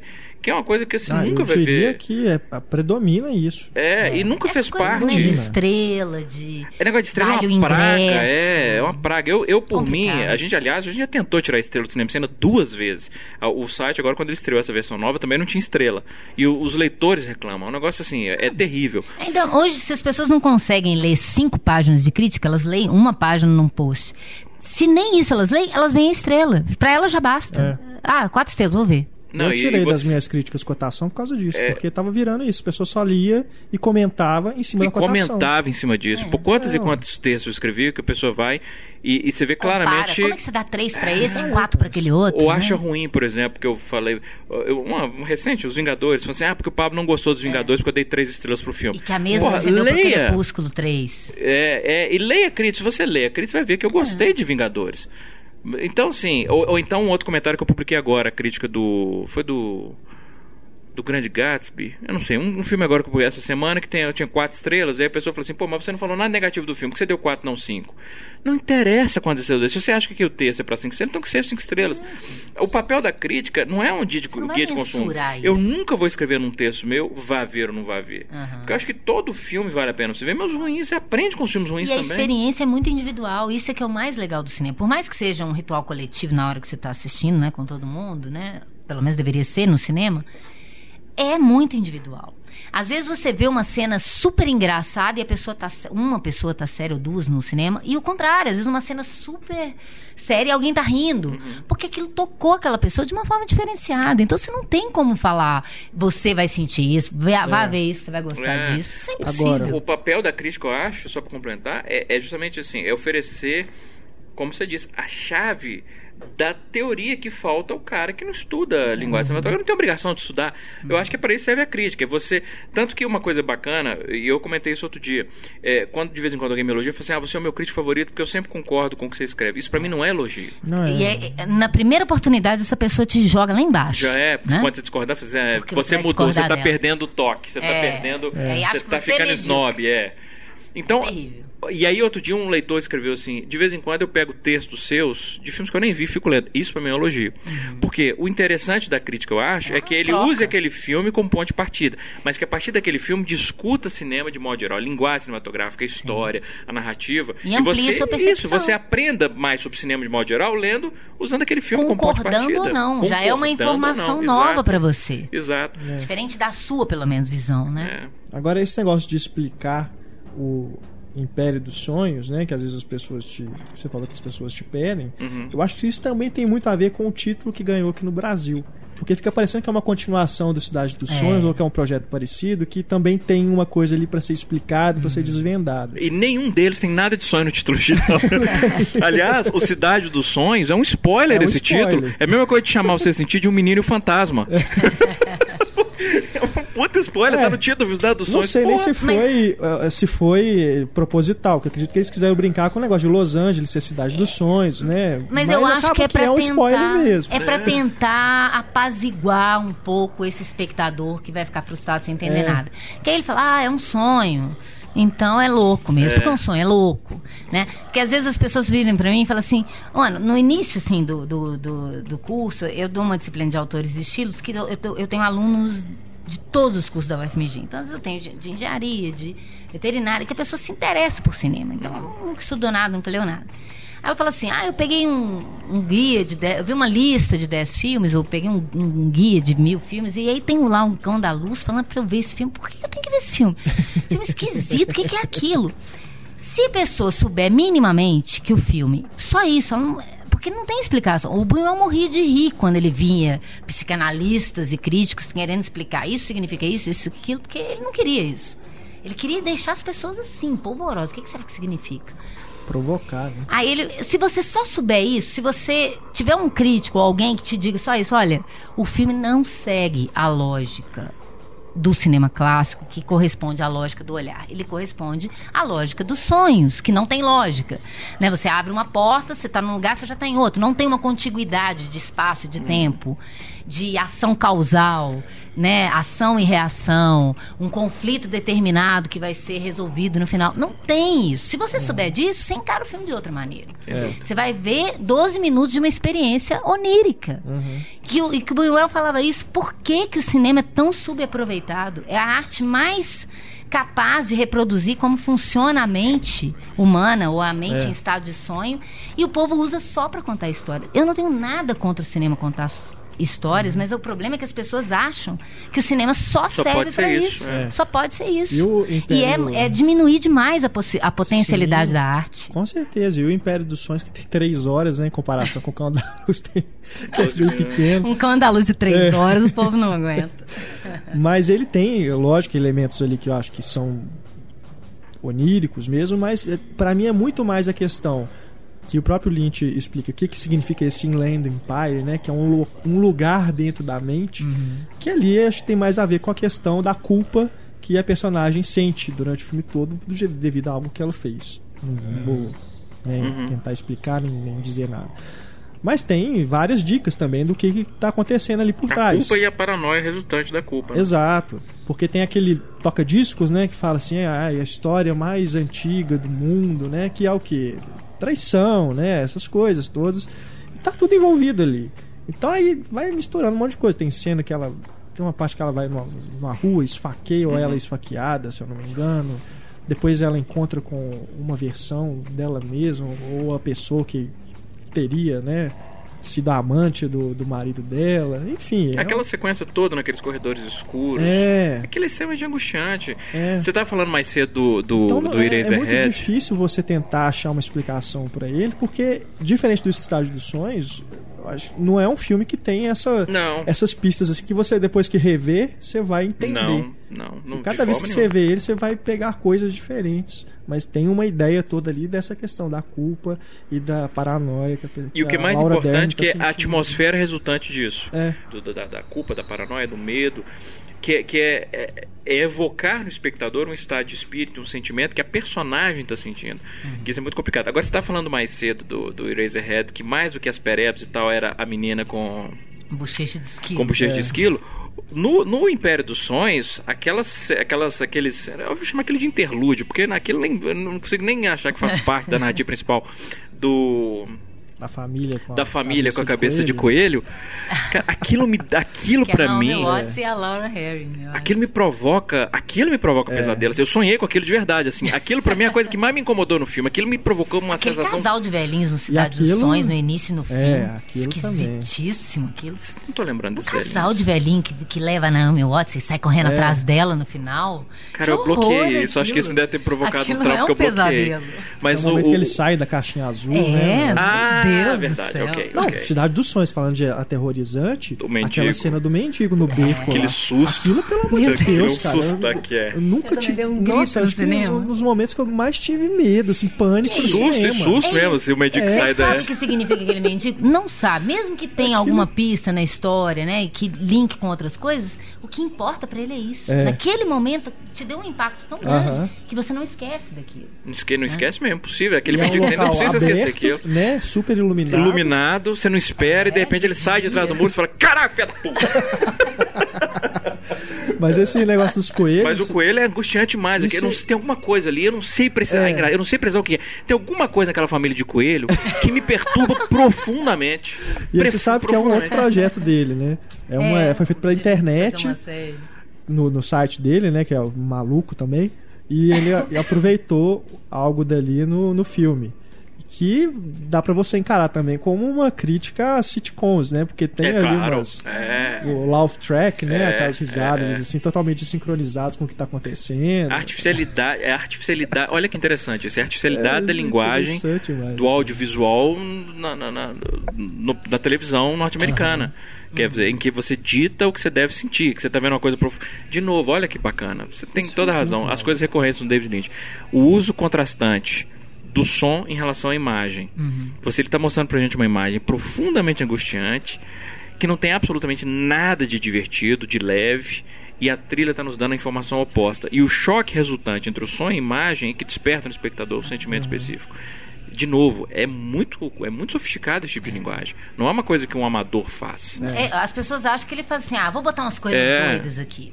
Não é uma coisa que não você faz sem pensar profundamente. Extremamente elaborado. É. E, e esse, essa forma de coelhos é, é, é, um negócio que me incomoda. A gente tá falando da Isabela Rossellini, não sei se vocês viram que ela fez agora um. um... Você, você sabe o que, que é, né? O que, que é, o que, que é aquilo? Eu ia descrever, mas eu não consegui descrever. Também não sei. É uma coisa meio lintiana, né? É. Os sexos, tem um negócio de gafanhoto, um negócio muito. O pessoal vestido com uma. Você assistiu? Não, não, eu, eu li a respeito, mas eu não cheguei a... Não, eu também não assisti, não. Eu, por isso que eu, eu sei que ela, ah. é, o pessoal. É, eu acho que ela tá vestida de gafanhoto, uma coisa É, um negócio assim. E é.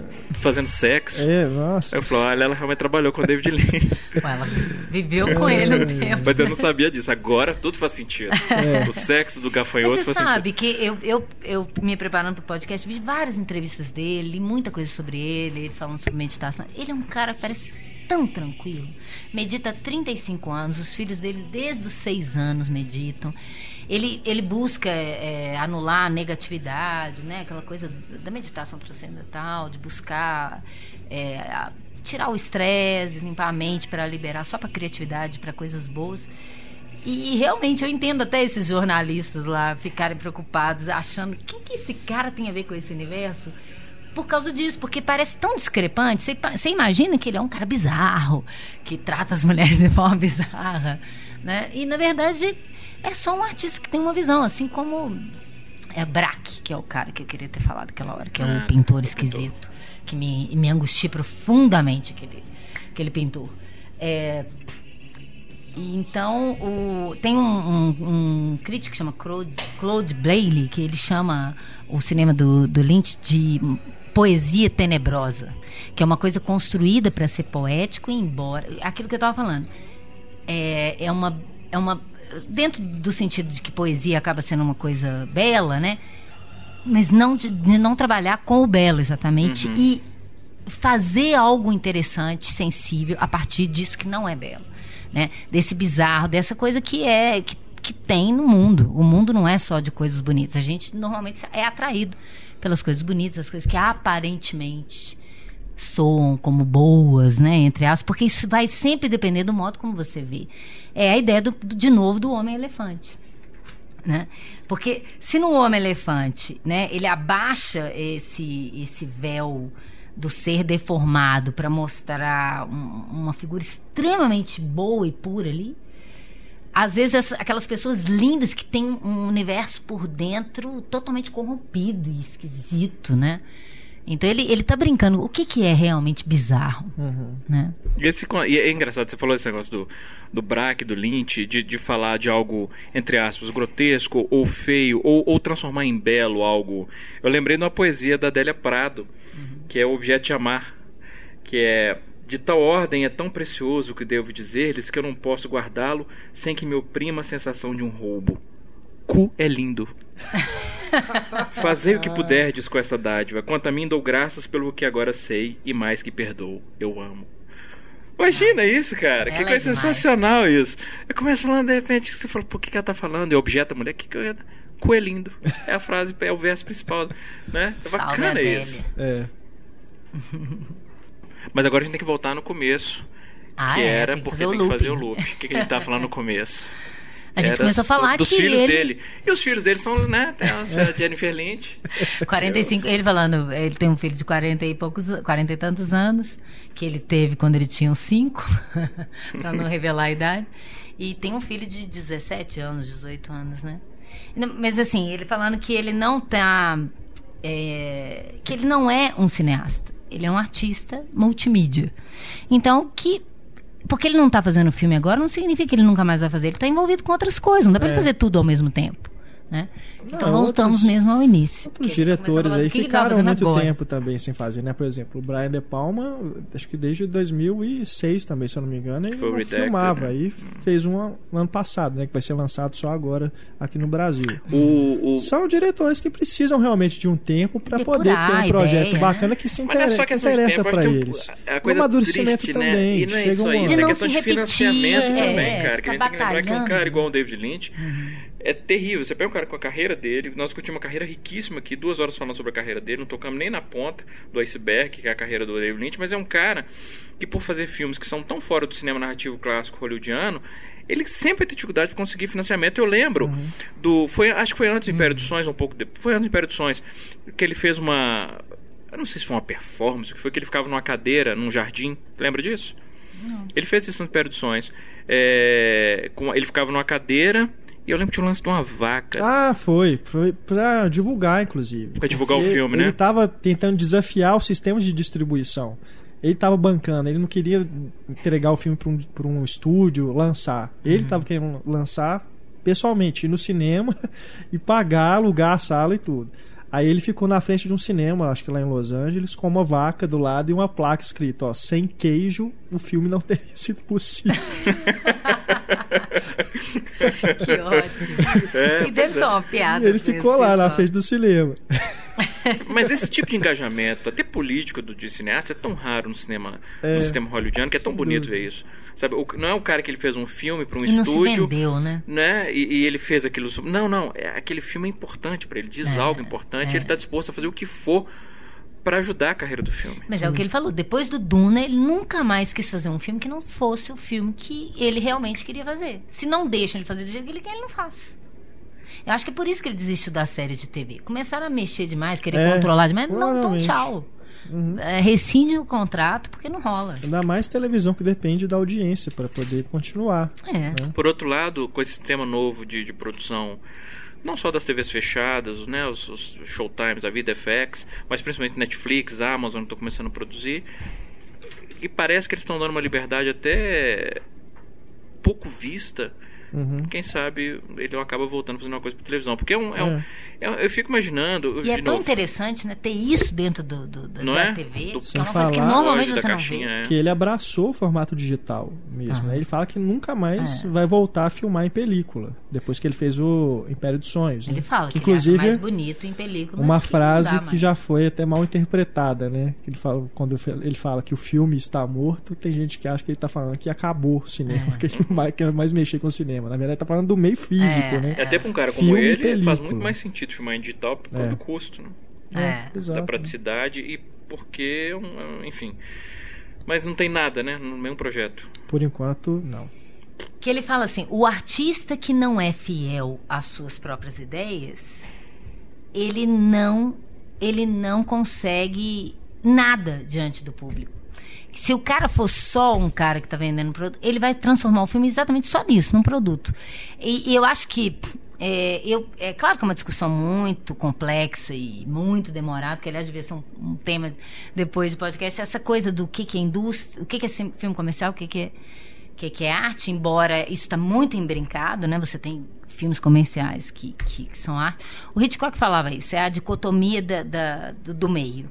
Né? É, um, é uma arte, mas só que ela é muito cara, cara. para não ser, ser, tratada como um, um produto. Não, e eu acho que né? não tem essa diferença. Eu não vejo diferença. Tanto que você vê para os é. filmes que eles tinham. Não vou dizer. É um caráter comercial, porque o objetivo dos filmes é, é, russos, por exemplo, na década tendo. de 10, eles, o objetivo deles era ser extremamente visto porque eles eram uma arma de, de, de propaganda. propaganda. de massa, Sim. tanto que eram financiados pelo governo. Uhum. E, mas eram filmes que ajudaram a revolucionar o, conceito de linguagem cinematográfica. Então não vejo muita diferença. Então, entre... mas o, o, que, o que ele estava falando, no sentido de que o verdadeiro artista é aquele que é fiel às suas ideias. Sem dúvida. Eu preciso colocar. Se vai. Se as pessoas vão gostar ou não, não me interessa. É isso que eu tenho de sincero para dizer. O Fellini falava isso. Uhum. Né? Se for realmente sincero, de algum modo vai atingir. Uhum. Não, atingir que eu digo não é gostar ou não gostar, é atingir. Aquilo, você não sai indiferente aquilo. Não é uma coisa que você ignora. Tanto é que ele está onde está. Ele não é um cineasta de grande público, nunca deu grande bilheteria, como a gente viu aí, mas é um artista que ninguém é, questiona. Alguns questionam, como o Rubens Evald, mas o Rubens Evald, eu entendo ele questionar, mas assim, no sentido de ninguém duvida que é um grande nome dentro da história do cinema, né? Isso que eu tô falando, ele ousou dar continuidade a uma ideia surrealista que nunca vingou desde, desde o Buñuel. É. Porque ninguém quer comprar esse tipo de, de cinema, ninguém quer o cinema para isso. E isso é importante, né? Toda arte ela só, ela só evolui se ela passar por essas figuras que questionam e transgridem as normas, né? E, e é que bom que tomara que venham outros David Lynch por aí. Porque senão fica só nisso, né? Essa ideia de sempre só. É, a imersão não é só o 3D, só se envolver catarticamente na, uhum. numa, numa trama e sentir, vivenciar ali duas horas. Não é só isso, né? Você, como eu falei, você pode assistir é. duas horas sem entender nada, mas aquilo ali ficar. Você não esquece nunca mais. Essa semana inteira eu vendo, vendo filmes do David Lynch. Eu, hoje eu fui dar uma aula sobre o Almodóvar, eu falei, gente, vocês me desculpem, mas o David Lynch tá, tá entrando aqui o tempo todo, né? Porque fica muito forte, é igual o Kubrick. Não tem uhum. jeito, você não sai indiferente. É. E uma coisa que me. Isso em relação ao que a Ana falou sobre. Assim, não, David Lynch falou que ela citou. Sobre você ser fiel à sua própria visão, voltando ao Shyamalan, é uma coisa que me decepciona muito o Shyamalan. Porque, por piores que sejam a vila, por piores que sejam uh, a Dama na Água, Fim dos Tempos e, e, enfim. Por melhores que sejam. Por piores que sejam. Por melhores que sejam. eu escrevi, Enfim. eu escrevi mil palavras sobre cada um dos filmes para ficar discutindo através de duas. Mas eram dele, eram visões dele, histórias é. que ele queria contar. Uhum. Hoje, além de fazer filmes medíocres, ele faz filmes com mão de obra contratada. O Último Mestre do Ar e Depois da Terra são filmes que não, não tem nada a ver com a visão original dele. Ele foi contratado para fazer filme. É. E isso me, me decepciona ainda mais, porque além de, tá, de ter se revelado um diretor medíocre, ainda se vendeu. Uhum. Sabe? É, e, e, por quê? Pela necessidade de ter público. É. Puramente, porque você pega um cara igual o David Lynch ou tantos outros cineastas que ele sabe que o tipo de cinema que eles fazem são cinemas que não atraem grandes públicos, eles sabem disso. Sabe. É igual você estava citando, o David Lynch falou assim: Eu nunca ganhei dinheiro com o cinema. Ele pode ser, mas ganhar dinheiro não ganhei. Mas são fiéis à própria visão. A necessidade dele de ser amado que é o grande problema do Shyamalan, é. é a necessidade de ser amado, de ser visto, de ser celebrado, é assim, deixa, então eu vou descartar minha visão, já que não está dando público mais. Deixa eu fazer o projeto de vaidade do Will Smith com o filho dele. Deixa eu pegar um personagem de um desenho. Pra... Entende? Como é mais decepcionante ainda, não é possível que você não enxerga isso. Não, eu, eu ainda não vi Depois da Terra, não posso dizer. Ele estava entalado com. Se realmente é um Nolan, filme que não tem nada dele. Aí você jogou o Chamalete. Mas... Ah, assim como o Mestre do Ar não tem, não são projetos dele. Não, Renato. do Ar eu concordo, que realmente. Mas não é são um, projetos dele, entende? É, assim, é, ele é mão de obra contratada. Por quê? Porque concordo. a franquia é dinheiro, concordo. me paga que vai ser sucesso de bilheteria. Concordo, eu tenho várias é ressalvas. É muito triste um diretor se vender assim. Não, deve ser o pior filme dele. Eu, eu, prefiro, sinceramente, eu prefiro ver o Shyamalan fazendo um filme porcaria, mas que é, é a visão do Shyamalan, uhum. que isso eu sou capaz de admirar mesmo. Sem brincadeira. Uhum. A Dama na Água, é, é, pra, sinceramente, é uma grande porcaria para mim. É um dos piores filmes que eu já vi na minha vida. E é um filme que ele fez a partir de historinhas infantis que ele contava para os filhos dele. Fica então, claro é um no filme isso. Mas é um universo muito pessoal. Isso eu sou capaz de respeitar. Uhum. Eu não acho nunca que isso viraria um filme. Uhum. Deveria ter virado um filme. Mas eu respeito que ele tenha contado sobre o filho e fala assim, porra, é vou fazer um filme. Sabe? É, muita gente questiona, por exemplo, assim, você não gosta do, do Dama na Água por causa da figura do crítico? Que besteira é isso? Porque ele faz um crítico com uma figura patética no filme. Imagina se eu vou deixar. Um dos filmes, por exemplo, que eu sou fanático, acho sou fã, é o um crime um crime delicado do Beto Brant e que a mensagem do filme do Beto Brant é a crítica destrói a arte essa é a mensagem do, do crime delicado e é um filmaço eu discordo da mensagem do filme radicalmente Mas eu acho um filme lindo. Então vê se eu vou Isso, deixar de gostar. O direito do cara falar é, o que ele quiser. Vê se eu, e, eu, e ele fala de uma forma linda. E eu vou bater palma pra ele. Pô, do caralho, discordo completamente da sua mensagem. Mas que, que maneira bonita que você quando falou essa mensagem. Uhum. De novo, é o que o Roger falava. Não interessa o que o filme é sobre, interessa como ele é sobre uhum. aquilo. Então, vê se eu vou falar, se eu falar mal do Dama na Água para do crítico. Não, e aliás, ao contrário, eu acho até que ele manifestar essa raiva da crítica, no, no que é uma raiva que, né, no, na Dama na Água, é tão pessoal que eu sou obrigado a respeitar aquilo. Uhum. Agora, quando ele ainda é medíocre, contando uma história que é importante para outros, uhum. aí eu perco o respeito completamente. Porque, porra, nem autoral o cara é mais. É. Então, quando pergunta para ele, dentro dessa ideia, da ideia da, de como ele tem essas ideias, né, maluco, de onde que saem essas ideias para os filmes dele? Uma frase dele que eu peguei numa entrevista, não me lembro onde, que ele fala assim: Não é que eu diga, ok, vou fazer filmes sobre pessoas no limite de seus universos malucos. Nada disso. Vou caminhando, por exemplo, pela rua e pum, tenho uma ideia. Sei o que vou fazer, pois adorei a ideia. E adorei a forma como acredito que o cinema poderia transmitir aquela ideia. E aí eu sigo em frente. Uhum. Então é, é, de novo isso, é uma ideia maluca, só o cinema. Eu consigo conceber isso só com o cinema. E ele já se apaixonou por isso. Como que o cinema vai dar conta daquela ideia maluca? Isso já se tornou interessante, minimamente. Como artista, para ele isso já se tornou É um impulso criativo na sua forma mais seminal, né? é. Bacana isso. E essa coisa da pesca, é porque ele fala, né? Quando ele vem na UFMG, ele falou isso também. Porque as pessoas ficam esperando ter ideias, assim, esperando ter uma ideia. Você tem que pescar, ou seja, você tem que buscar essa ideia. Você tem que estar atento a que ela apareça. Olhar para o mundo, olhar para os detalhes, olhar para aquilo que é dito normal e tentar ver o que está por trás daquilo ali. Só assim que as, ide as ideias afluem. Uhum. Né? Isso tem a ver muito com o conceito de fotografia, da fotografia estilo, né? não fotografia cinematográfica. Que a beleza da fotografia é que ela, quando ela consegue mostrar um ponto de vista novo em cima de um objeto mais prosaico do mundo. Aquela uhum. fotografia que você tira do ponto de vista que todo cartão mundo postal. tem, cartão, é a coisa mais boba do mundo. Uhum. Agora você pega aquele objeto, uma garrafa d'água em cima da mesa, todo mundo já viu. Você busca um ponto de vista diferente, uhum. é a coisa mais linda e inesperada do mundo que você vê aquele objeto todo dia. É e você dá atenção a essa forma de mostrar, né? Que é o que o, o, o Hitchcock falava. Ele não ele falou assim, não sei se quando Cezanne pintava uma maçã, ele estava interessado exatamente no tema maçãs, né? Ele estava interessado na forma, na luz, na cor, na, né, na, na, na, como que ele ia transmitir aquilo, né? Com a luz exata, com né, a textura exata, uhum. na composição exata. É. Outra, o, o, Joseph von Sternberg, um dos grandes diretores de fotografia da história do cinema, falava que a luz é, é, ela, ela criava o drama do prosaico. Você uhum. joga. E aí tem até um curta sobre isso, outro experimental da década 70, Limão. É, depois eu passo o link, eu, tô, eu uso tá. no curso. Que é isso, é um limão em que a André. Esqueci o nome, sobrenome da diretora, André, alguma coisa. É um filme de 1969, chama Limão. É um limão em cima da mesa e, e aí com fundo escuro e ela pega uma fonte de luz e ela vai circulando o limão com essa fonte de luz. E ele vai modificando. É a personificação, é a personificação, é, é a encarnação não, é a concretização. concretização, já ia falar ilimonização do que o Joseph Steinbeck falou, é, é a ah. dramatização através da luz do objeto mais prosaico do mundo. É, é, é lindo isso. É, e, e, é o cinema, é esse potencial do cinema. Uhum. Você não encontra isso em outra arte. Como disse Christian Metz, é algo exclusivo do cinema, é cinematográfico. E o David Lynch às vezes faz isso, né? Ele quebra totalmente a ideia de invisibilidade, porque ele de repente acende uma luz numa cena que não tem nem fonte de onde vinha aquela luz. É, é uma luz clara que tem um, um, autor ali jogando aquilo para te dar um outro olhar, é. né? Então é isso. O David Lynch está aí com 67 anos, né? Acho que ainda tem bastante tempo aí para ele poder fazer mais filmes.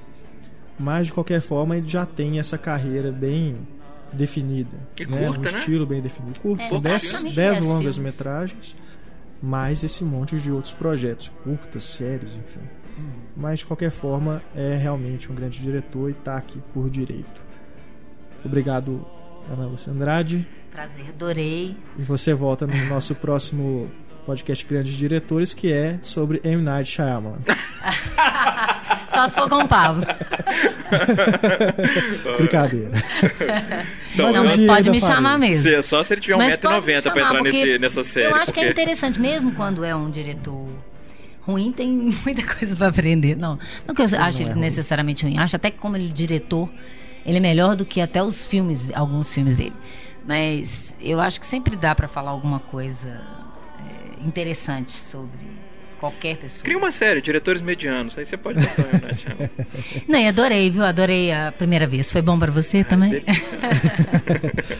Vocês podem deixar seus e-mails pra gente no cinema.cinemaencena.com.br. A gente retoma o debate no podcast 2.0. Também tem aí o nosso Twitter, arroba Cinema em Cena, e o facebook.com.br Cinema em Cena. Você também pode deixar o seu recado lá. É isso, escute o 2.0 também, onde tem as notícias comentadas, Patrulha Cinéfila, Diálogo Misterioso, para você faturar prêmios aqui com a gente. E não deixe de escutar também os outros debates que já temos aí. Nós estamos né, na edição 91 do podcast, tem muita coisa aí. Confira a série Grandes Diretores, tem muita gente bacana sobre quem a gente já falou. E aguarde a próxima entrada, que promete também ser bastante legal, que vai ser sobre o Pedro Almodova. Aproveitando. Oba que o filme novo dele está chegando aí aos cinemas. Um grande abraço, pessoal. Até o nosso próximo programa e tchau.